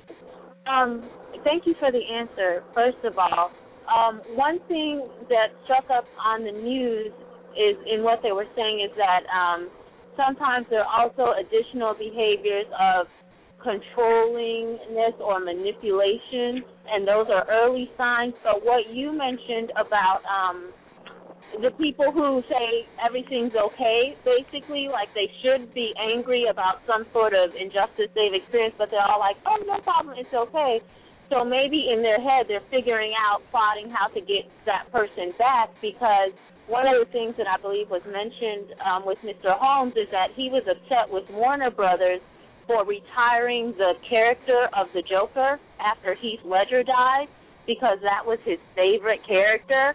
And so he became the Joker and then did the massacre so that the Joker could live on and the legacy of Heath Ledger's character could live on. So, um, like, his reasoning and logic in that, if in fact that is true, is psychotic to me, but then that falls in line perfectly with what you just suggested about um, being wary of people who um, don't uh, communicate challenges Uh, and overlook that. So the first thing to do if you notice these signs are to, one, change the diet so that they're getting proper cell nourishment for um, brain foods and producing protein eight thirty-two, but also seek the assistance of um, a specialist in symptometry, correct? That's correct. That's correct. Because uh, because uh, I will not say a psychologist, and I will not say, uh, because there are so many psychologists in schools and all that. What, what are they doing? What are they doing? And you still, you still have children being labeled A D Ds and all that. What? And the psychologists are there. They run all kinds of tests. That is true. These tests are very helpful.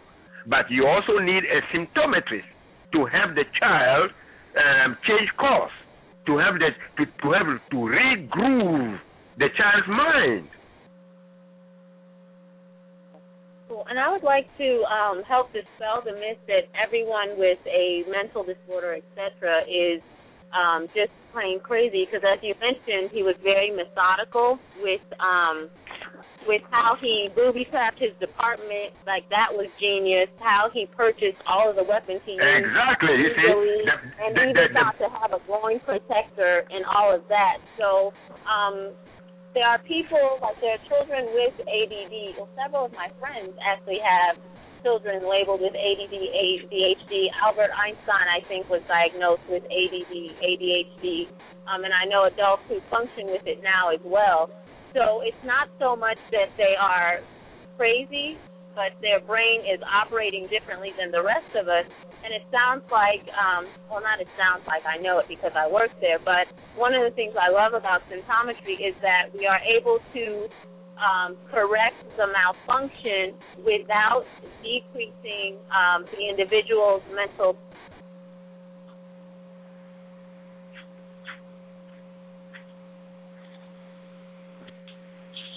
I hope her call didn't drop. She was right in the middle. Uh, yes, it did. She's going to have to call back in. I think she was going to a good subject, but I also have somebody on the line who's coming in that same line of questioning about post-traumatic stress syndrome. Call her from the five one zero, three five five. Your microphone is wide open. Can I get your name and where you're calling from, please? Hi, Coach Kyier. This is Amber calling from Oakland, California. How are you tonight? This is a dream come true.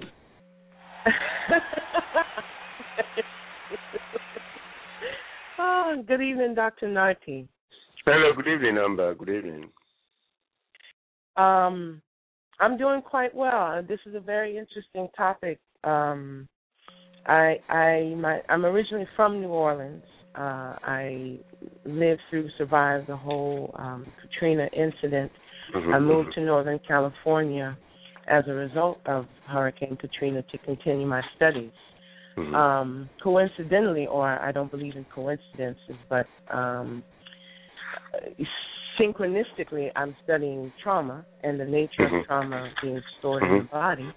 That's right. Um, and sound therapy, you know, looking at the nature of vibration, how, you know, cells communicate through vibration or electricity, and how sound can be used as a healing modality. The, the, that, that is symptomatic right there. Go ahead. Um, so I just had a question about um, how how symptometry weighs in on P T S D.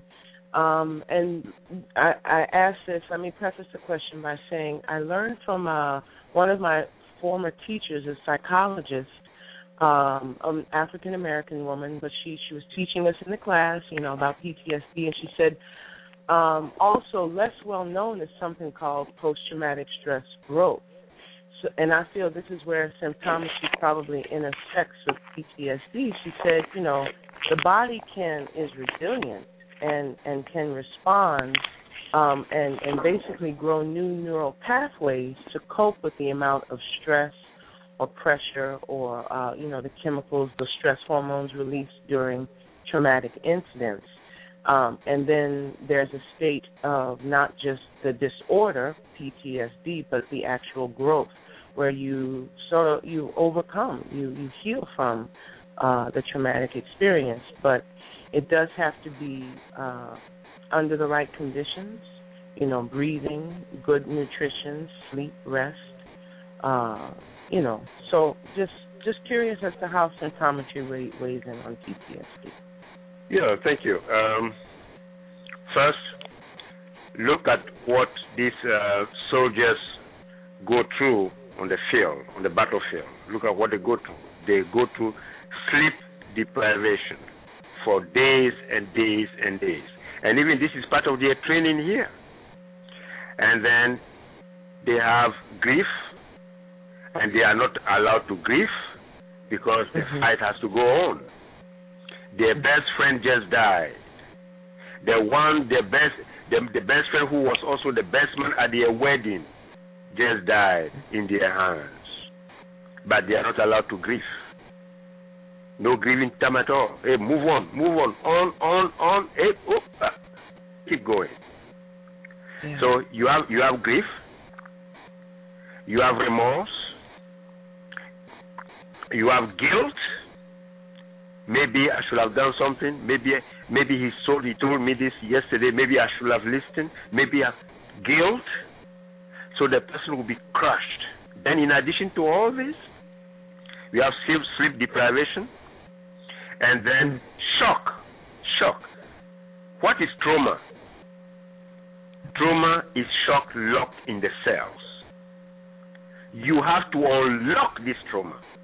And only symptometry has the particular to unlock trauma from the cells. If you don't, if you don't unlock the trauma, I am sorry, what you are doing will not be very effective. You have to unlock the trauma.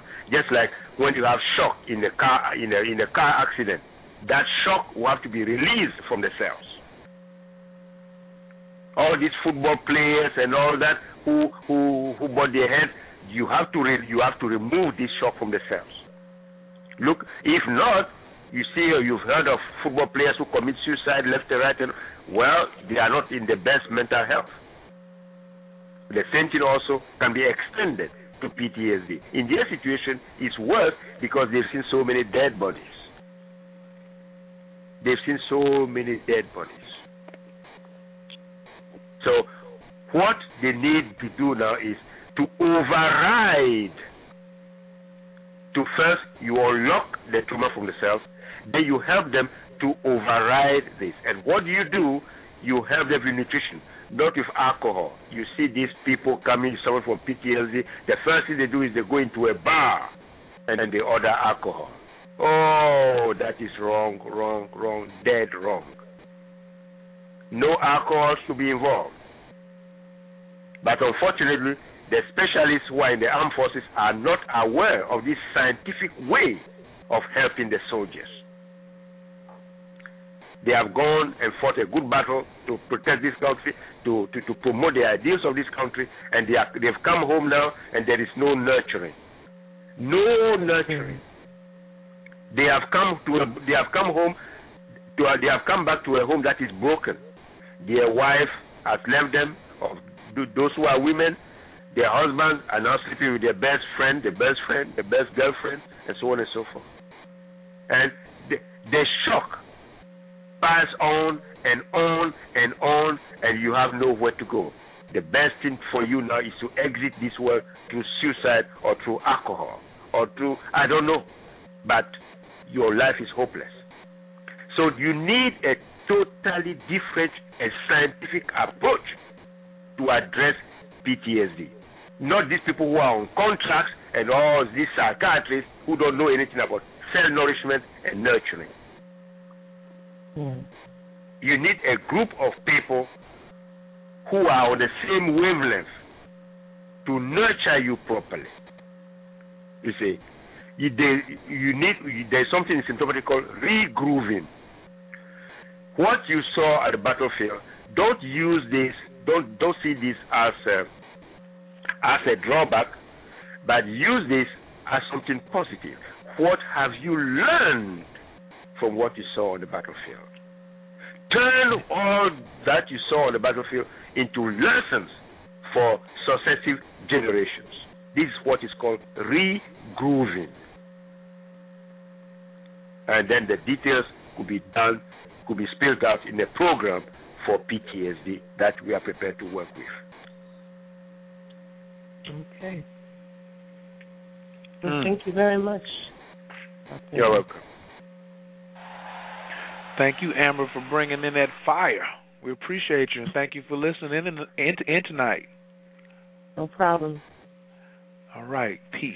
I do have uh, Belle back on the line. Belle, you must have been traveling through some uh, some some Mercury retrograde uh, situations over there. Can you uh, can you pick up where you left off at, please? Um. Yes, and, and yes, I did hit a dead spot, so thanks for letting me back on the line. Um, I think the question was more so regarding the parents or even adults who are coping with uh, P T S D because they haven't yet taken advantage of root cause therapeutics.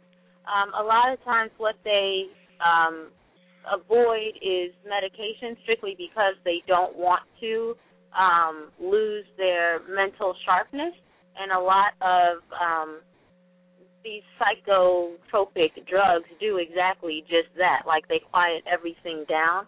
But what I've noticed in adults with P T S D, in, with um, A D D or A D H D, I'm sorry, is that they also have um, additional health problems, and I'm wondering if that's mainly just because, if that's specifically linked to um, the deficiency or the original cause of that led to uh, the manifestation of A D D or A D H D, or is it just, or is it also just a combination that they're eating culturally and not scientifically, so they would have had those issues anyway? Are there any underlying trends that um, we know of or that we've seen in delivering root cause therapeutics that connect um, neglecting to treat um, a mental health issue with root cause therapeutics that leads to additional health problems in the future besides alcoholism? No. What what uh, what what I've personally observed is there are people who are in denial. There are people who are in denial, and there is nothing you can do about that unless they themselves they list all the symptoms they are suffering from.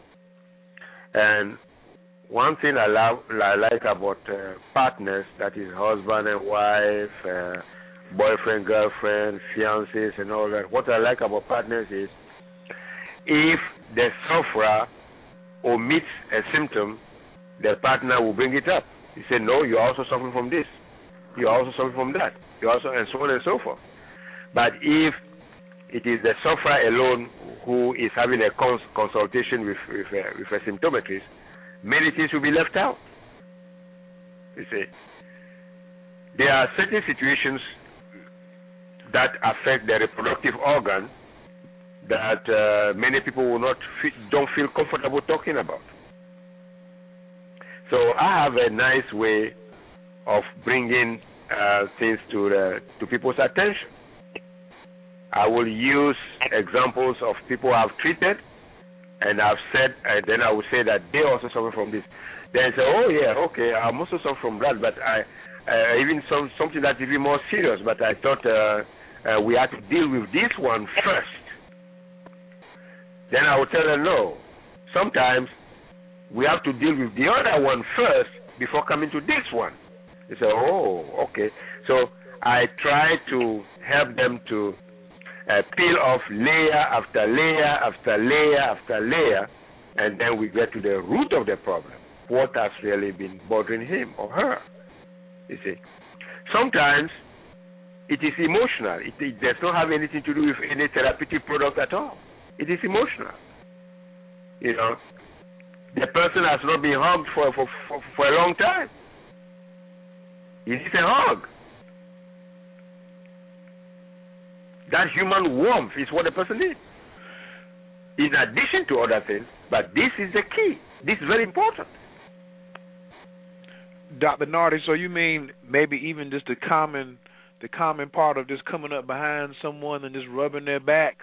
Oh, the amount of vibration that releases, oh, man. You feel you feel like you're on, on, on, on, on cloud nine. Man, it's good. Lovely. So hugging, touching, the physical contact is um, is something that you recommend. It's called vibrational transfer. It's called vibrational transfer. Yes, it's very important. Ooh, vibrational transfer. I love it. If any other callers on the line need to get a question in it tonight, because we're going to go ahead and hold this thing down. We're not doing an after party because we have covered this thing um, to the to a, a, a great extent. And um, I'm giving people a chance if they want to come on and ask a um, question of Doctor Nartey or Doctor Uh, Abbott before we uh, before the ten o'clock hour. That we're going to let Doctor Nartey get some rest. And, of course, when I say that, that's when people start raising their hands, of course. So uh, we're going to take this other caller. If anybody else has a, um, a concern or comment on their heart they would like to ask, please dial in now, three four seven, two oh five, nine oh eight nine. If you are listening live on the computer, you will also need to call in because it will stop streaming in about two and a half minutes. So if you are um, listening on the computer and you want to catch this last one or two callers and the answer um, in our announcements, please dial in three four seven, two oh five, nine oh eight nine. Uh, caller from the four oh seven, your microphone is open. Can I get your name and where you're calling from, please? Uh, this is Isaac. From the four oh seven. Hi, what's going on, Isaac? The O C O E E, peace to all the gods and the goddesses, Doctor Nordic. Peace, peace, hello. Yeah, um, I had, I, you know, I had a question about, um, uh, speech. I forgot what, what part of the brain that the speech is located in, but can, like, like certain types of trauma, like compromise, like someone, someone's diction or something like that, you know, like um pronunciation. Yes, like, yes, uh, yes, because because the the, the speech mechanism, the speech mechanism um, goes through the thalamus and goes through the thalamus and the hippocampus, and uh, uh, it's it the cells are so scattered are so scattered toward the brain that um, uh, sometimes head trauma can affect a person's speech, and even if you have a stroke, it depends on the, it depends on the, the, the area that was affected. If a major chunk of uh, the speech mechanism was affected by the stroke, the speech will be impaired, or the speech, the speech will be slurred. Yes, speech, the speech mechanism runs through different parts of the brain. That's true. Okay, as far as the trauma. Oh, so so it, so is that included as far as like psychological trauma, like a like a like abuse, like as far as if a child was like uh like about three, like around the range of three and five, and somebody like really just traumatized them so bad that can, is that possible? Like something could snap snap inside the brain? Yes, yes, because you see the problem is that you see um, instead of instead of the brain dividing with uh, with positive impulses, the brain will be divided, the brain cells will be divided with negative impulses. And once this happens, there will be so many distortions, and if the speech, if the speech mechanism is affected, the child will just refuse to speak. Mm. And then the child, sometimes the child may refuse to speak, or the child may not be able to communicate what is, what he or she, what he or she has experienced. I mean, many, many people were traumatized in the war zone and all that. These children were traumatized who saw their mother being raped repeatedly and the cries and all that. You know, sometimes they find it difficult to speak. Oh, okay, because I was, I was just really wondering, wondering about that because I was doing my own personal research on that.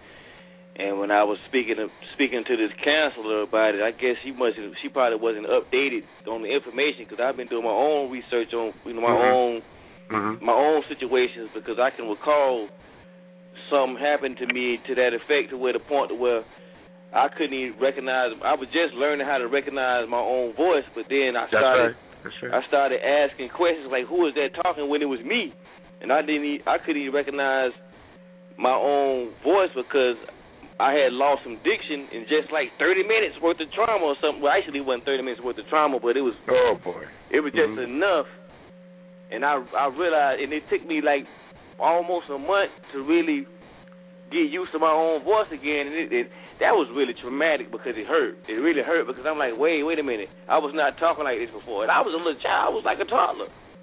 You see, but, and you see, you see, I uh, see all this is. Look at the brain. The brain is wired by electricity, just electrical circuits. All you do is uh, uh, emotional or psychological trauma that is strong enough to have, to affect the speech mechanism in the brain, and it's finished. The person, you if you may you may even speak, but you start stammering. You start you'll be stuttering for the rest of your life. Mm. I know sometimes I, I you, sorry, yes, sorry, I'm listening. Great. Sorry about that, doctor. I didn't mean to interrupt. Sorry. Are you saying no. you were saying something about stuttering? Yes, yes. People, people, people, people, people start stuttering after trauma. People just start stuttering. Yeah, because I, I the start... speech, yeah, because the speech, the, the speech mechanism was heavily impacted. Yeah, I, I really started getting like the, the, the, you know, the duh, the duh. You know, my um. It was really my diction that's really in, in, in the way that I, the words kind of like come together. Sometimes mm-hmm. it, it get it get hard for me. Sometimes my mind be going so fast, my mouth can't keep up with it. So I be like, oh, I got to slow down. The, the ideas, the ideas don't match with the with the, with the mouth. Yes, with the with yeah. the, the uh, with enunciation. Yes. Even to the point, like if I'm thinking of a certain number, I might write another number down, but I'm like, wait a minute. And I'd be like looking like what's what's what's what's going on? So I had to really slow down. Slow down, slow down. Yeah. Mm-hmm. Yeah, but I, mm-hmm. I really appreciate it because I was really wondering about that because I it's not I'm not saying that the counselor was a bad counselor. I guess I I, I realized that she just wasn't really aware of that. Yeah, you, know? you see that this is this is that's do you remember last time? I don't know whether you listened to the show. I, I use the word, I use the expression limited knowledge and expanded knowledge. We in symptometry, we always use expanded knowledge, you know. And uh, and, uh, and symptometry is open to the whole world and all professionals. And let those who want to use expanded knowledge, even if you are counselors currently, if you are counselor, come to symptometry and you use expanded knowledge. You know. Oh, so I'm already waiting for mine. I'm waiting for my particulates, man. I'm waiting. I'm already waiting. I'm already in. I'm already in. Okay. So I'm just, all right. I'm, I'm just really, really, um, really grateful. Uh, peace to the coach, Coach Kyier. What you doing? You doing your thing, man. Me- mega big. Uh, you can't even. Where the bombs at, man? You need to drop some or something. But uh, you know it don't take me I, long now. You know it don't take me long now. I start hitting. But I really appreciate it. I, w- I was really, really um, trying to get some clarification on that uh, question right there. So I'm glad I got to talk to the great symptometrist. So that's uh, I'm just grateful for that, man. And peace to all the chat people in the chat room, and you know, people that's joining us tonight. You know, I try to make I, I try to make it a point to be here every Tuesday.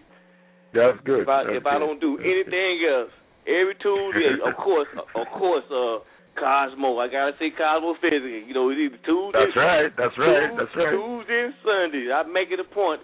If I don't do nothing for the week, if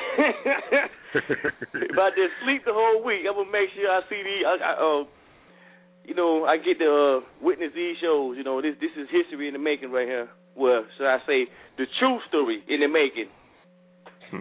That's right, the truth. That's what yeah. it is. And we appreciate you, but uh, big brother, for tuning in every night and giving us your energy, too. And that combination you got, Symptometry and cosmophysics, you over there preparing a monster. And then when you get your particulates, you might as well go ahead and just uh, strap up, just strap in. That's all I can tell you. Yeah, I don't know what I don't know. I don't know how you doing it, Coach. But you, I mean, you got Yahoo. I'm like, wow, you just you just all over the board, man. It's like between you and the goddess abundance, boy. It's like it's like I don't I don't really have to go nowhere. I'm just between you, between the two well, of you. Doctor Nartey. Doctor Nartey explained it to me one day very well that um, the things that we desire are inside of ourselves, but ourselves will not let us have them until we deserve that we are worthy.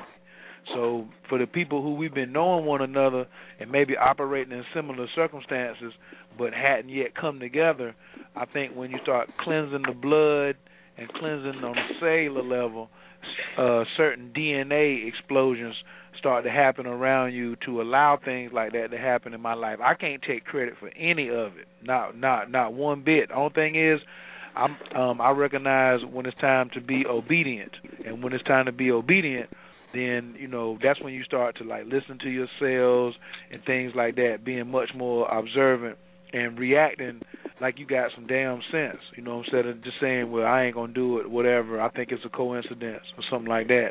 I don't think any of that has happened in my case, and um, even bigger things are coming, you know, and I'm glad that um, I'm past that particular fear of bigger things coming in our life when we start submitting to our spirit. So that's where I'm at right now. We got some big things popping off, as you know, Sundays with Cosmophysics, Tuesdays strategically with Doctor Nartey, then Wednesdays I have my own show now where I'm doing the Coach Kyier Hour about Illuminati money. You know, strictly talking about the wealth and prosperity principle and uh, having an illuminated mind about energy. People hear that's Illuminati good. That's money. Very good. Yeah. They, they they they start thinking about criminals and the Bilderbergers and all that other and conspiracy theories. Where when you actually when you start cleansing the blood and freeing up the electricity, then you are an illuminated one. You know what I'm saying? By self, by self design. And then the currency is soon going to follow, but we do have to make some adjustments in how we think about those things.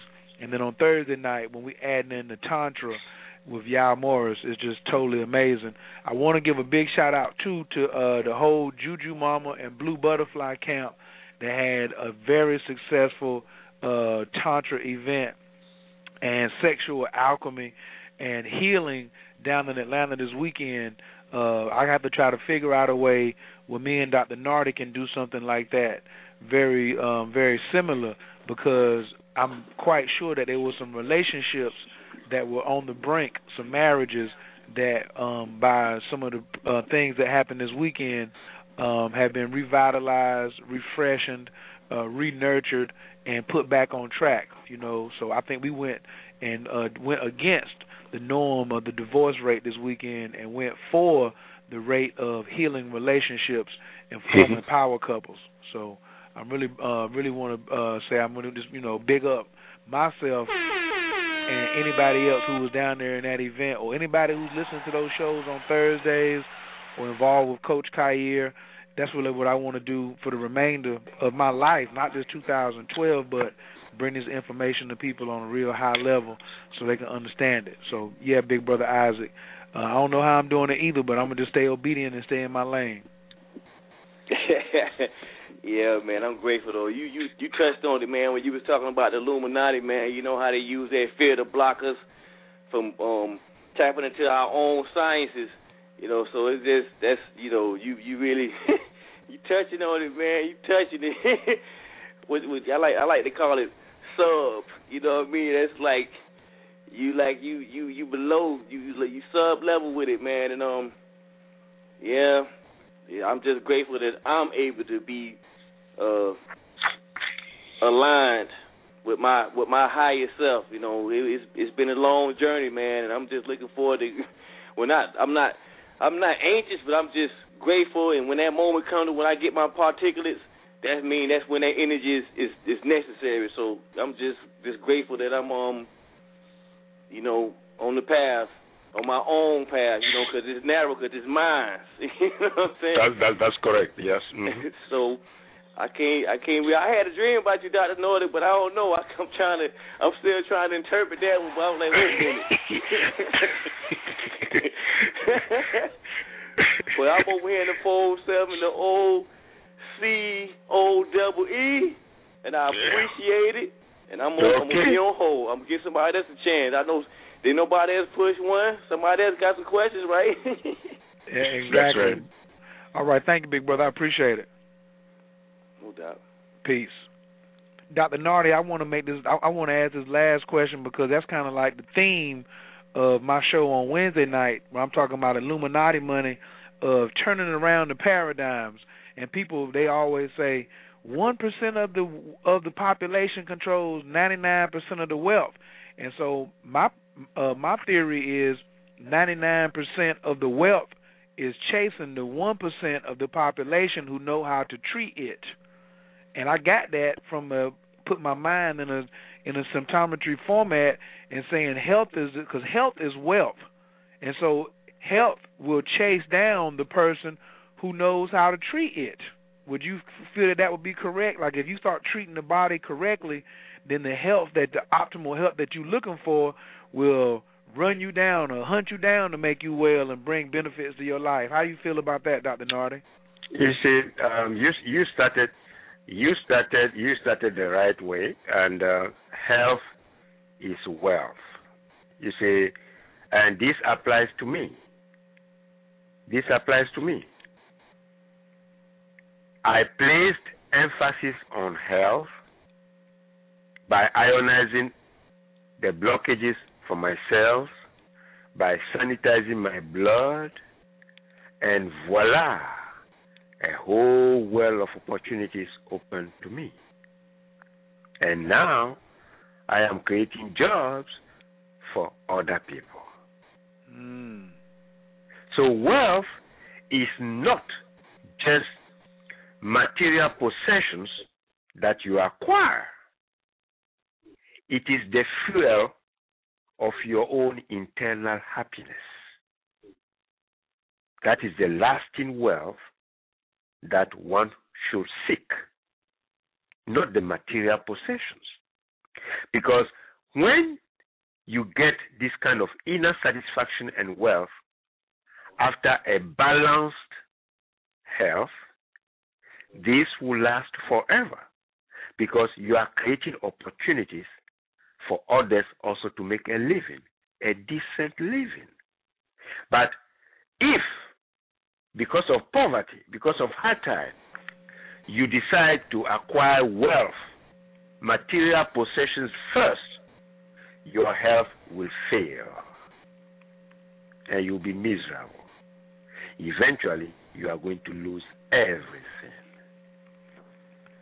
Doctor Nartey, do you think that that also could contribute to mental illnesses by not taking care of the um, the health part and just going out here chasing money and putting that above all else, spirituality, relationships, and nurturing?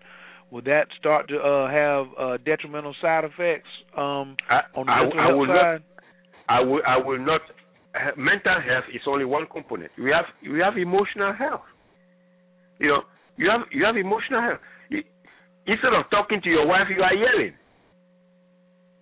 Instead of talking to your children, you are yelling. You are yelling everywhere. You are yelling at your subordinates. Are you healthy? You are, emo- you are em- emotionally unhealthy. You are an emotional disaster. Mm. You may make millions of dollars, but emotionally, you are nobody. And this rather makes you vulnerable. Your own subordinates will be planning against you.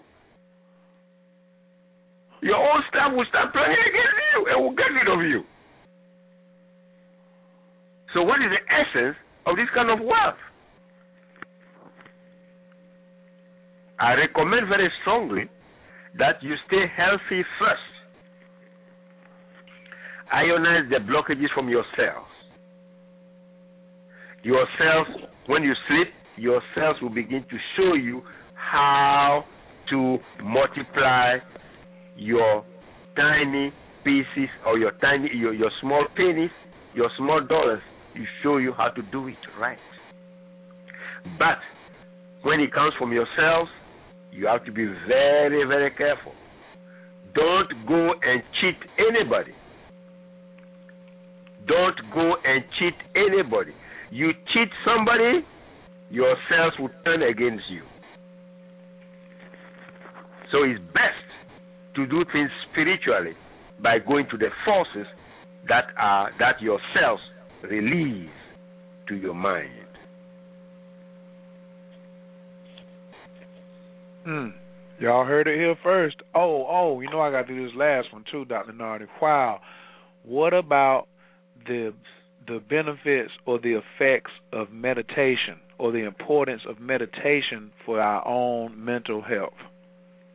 Yes, yes. Uh, this is uh, something that we discuss in symptometry very, very intensely. Um, one thing I, I have met many, I have met many uh, masters who are mentally very healthy. Uh, one of them told me that even he levitated once, but uh, I wasn't there when he did it. So as a scientist, unless I see with my eyes before, I will I will lend credence to that. But one thing I know is they are very, very mentally healthy. Unfortunately, they are not physically healthy. So I would prefer that there should be a balance between mental health and physical health, between emotional health and systemic health. That is the kind of balance that I would, I would, I would, I would, I would advise. Meditating, meditation is excellent because what are you doing when you are meditating? You are drawing, you are mobilizing, you are harnessing a lot of energy from different parts of your body, and all these energies are going to your mind. And by by focusing a lot of energy on your mind, a lot of energy will be, I mean, energies will be siphoned off the cells that are in other parts of your body except your mind. This is how people become mentally very healthy, but physically not very healthy.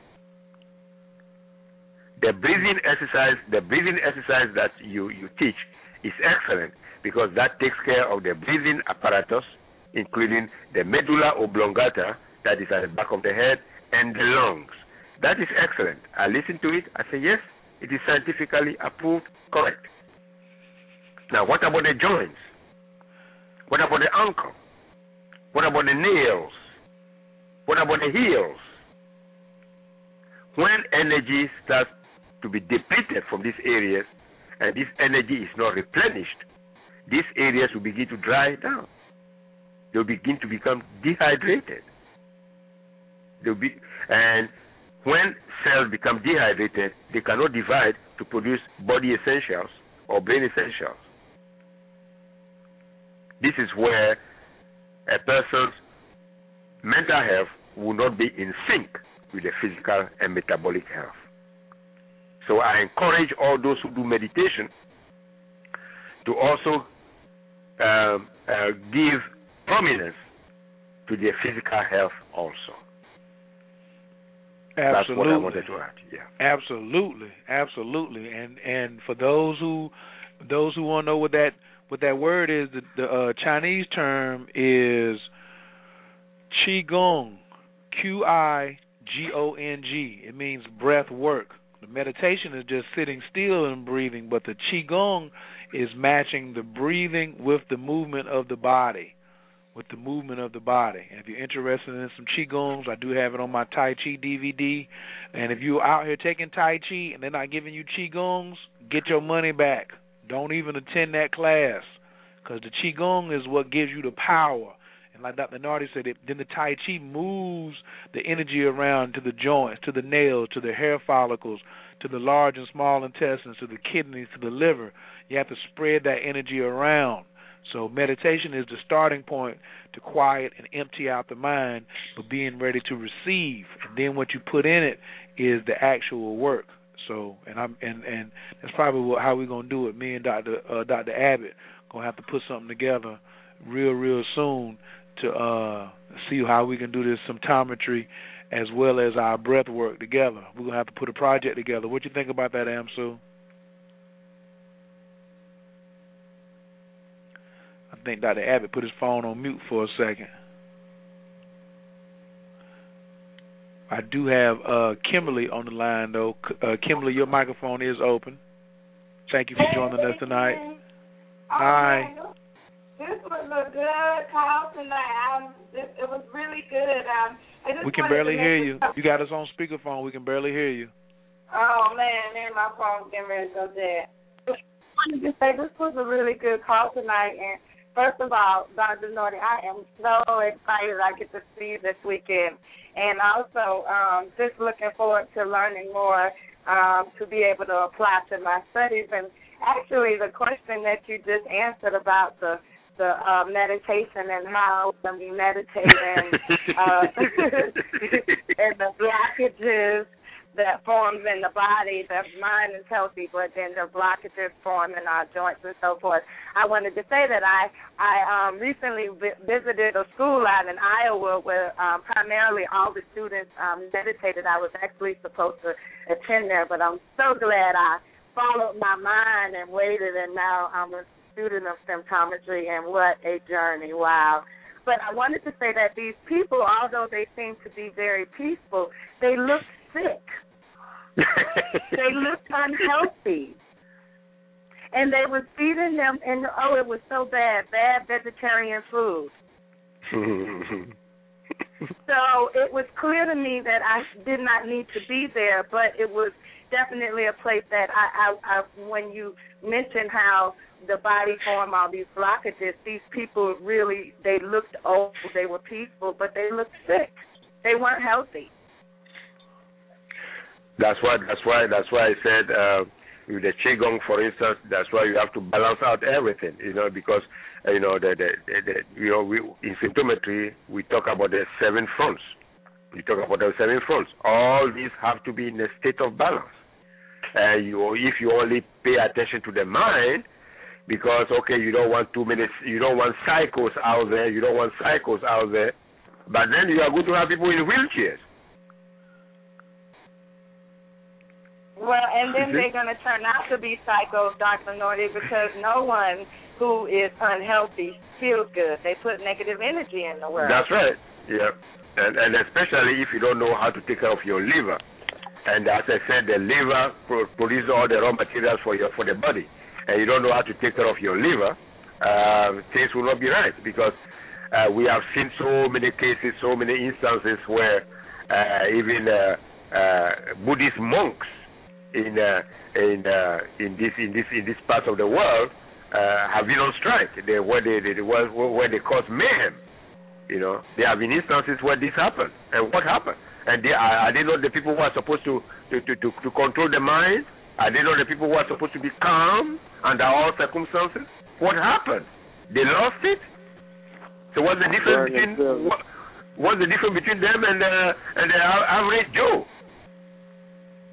Yeah, because they'll go burn themselves up or set themselves afire.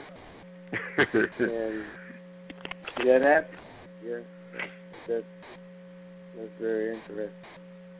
But I, yeah. I was, I, I was on a, uh, excuse me, yeah, I was on a, a, a call because we had me and the directors of admissions was, was on a call with a with a person from Canada calling in about the American School of Symptometry.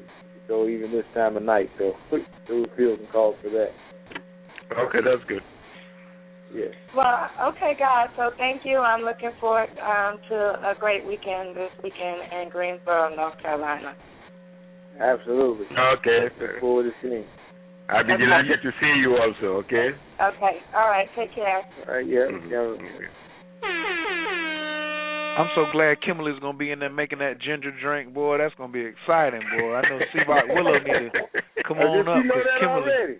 Huh? Say what? Did you did, you, did, did, did, did you did she already confirm she was making the ginger drink? She knows it. She knows it. She knows it by in her heart. Just like she knew not to go to that school where them people were meditating, but they didn't look healthy. She knows. She knows that she's going to have coming there with a all whole right. bunch of ginger, all a whole right. bunch of Sympto honey. She already knows it. So, you know, it's not okay, about her confirming right, it. Okay, well, right. I'll, I'll bring the blender. Right, there you go. You bring the blender. She's going to take care of that, and I'm going to bring some watermelons, and we're going to have some fun. Thank you, Kimberly. We love you. She ain't laughing now. Awful. All, Awful. All, all righty now. Let me see if I got anybody else in the chat room. We're getting ready to go ahead and let Doctor Nartey and Brother Amsu get some work done and myself get some work done. I've been out of town these last two weekends, and my cells are opening up. Um, I'm going to have to get up special early in the morning. I got to get Doctor Nartey about two weeks' worth of feedback. I can't talk to y'all online like this. I got to I got to go ahead and, uh, and, uh, and uh, pull them to the side. But I would definitely want to thank everybody who uh, tuned in tonight in the chat room, Evolutionary Muse, the guests, Miss Kristen from the Cosmo Physics just fell up in here. We thank her for uh, tuning in tonight. This is her first live show that she's called on to. Uh, the Watcher, Holistic Mystic, of course, and everybody that's listening in, in the um, in the call queue, six oh nine area code two one six nine one zero. That's my man, Base God in the building. Uh, eight oh three, three four seven, two seven eight, seven oh three, eight seven eight. The six one two, seven oh four, five seven four. We also will have um, the brother's going to be there, Doctor Nartey, with the electron microscope to look at people's blood this weekend. Yes, and uh, and and it's good. And uh, this was brought to my attention. I said, yes, I encourage it. I, uh, Doctor Abbott brought it to my attention. I said, yes, I encourage it. And uh, Uh, symptometry is all, is all about a, using anything that is going to expand the therapeutic field. So I, I encourage it and I endorse it, yes. Absolutely. Well, I think, uh, uh, Brother Amsu, do you have any other announcements tonight? Uh, yes. You just really want to just let people know that symptometry, the Symptometry Symposium will be this Saturday, the twenty-eighth of July. Starting at nine thirty at the Wannick Medical Center. That's six North Point Court in Greensboro, two seven four oh eight. So if you plug that into your G P S or go online, we will have uh, directions. You can find directions there. And we are looking forward to it. Doctor Nartey will, will be... Uh, Well, he's already booked up for, for consultations on Friday, but it should be a very good and, and enlightening weekend. We have a great program uh, lined up, and uh, Coach will be in the building, and Doctor Nartey, and um, it should be a great, great day for us. That's right, and don't forget the early morning Tai Chi. Got to be there by eight thirty. We're getting started because early we're going to be there. Okay. Say what, Amsu? Right. I say early morning Tai Chi. About early morning Tai Chi, and I'm bringing that tantric. I'm bringing that tantric sexual energy Tai Chi. We're gonna get some energy stirred up for those of you. We're okay. gonna get some blood moving before we go up in there. We want you to. We don't want you to get your blood sampled and be looking down there and see it's all dirty and polluted. We want to see some energy in there. all right. all right. All right, well, look, we're going to go ahead and take it out of here. I look forward to seeing the whole family this weekend.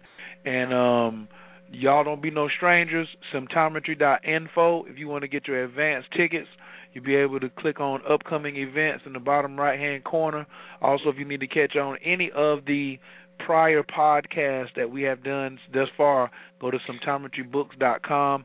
Also, um, this weekend, I mean, with this week, I'm doing a uh, twenty percent off on all my consultations with Coach Kyier. If you need to be, just get in contact with me, three three six, five eight seven, one two one five. And we will see y'all this weekend. Peace. All right. Night. Thank you. Good night. Okay.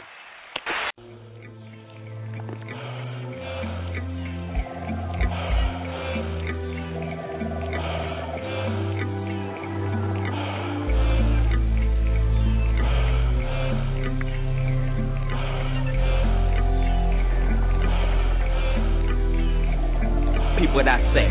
Every day, the sun sets just like clockwork. To put the Glock to work and putting bodies to stand still, man, it kills me. Taking a life is like taking a shit. Hit or miss, niggas are playing guard, trying to rob and steal. That's why you gotta guard your grill like a barbecue, cause them harming you was just like honeybees swarming you. Vocally arming you was my responsibility, it's killing me. Looking at all these niggas, see they fly.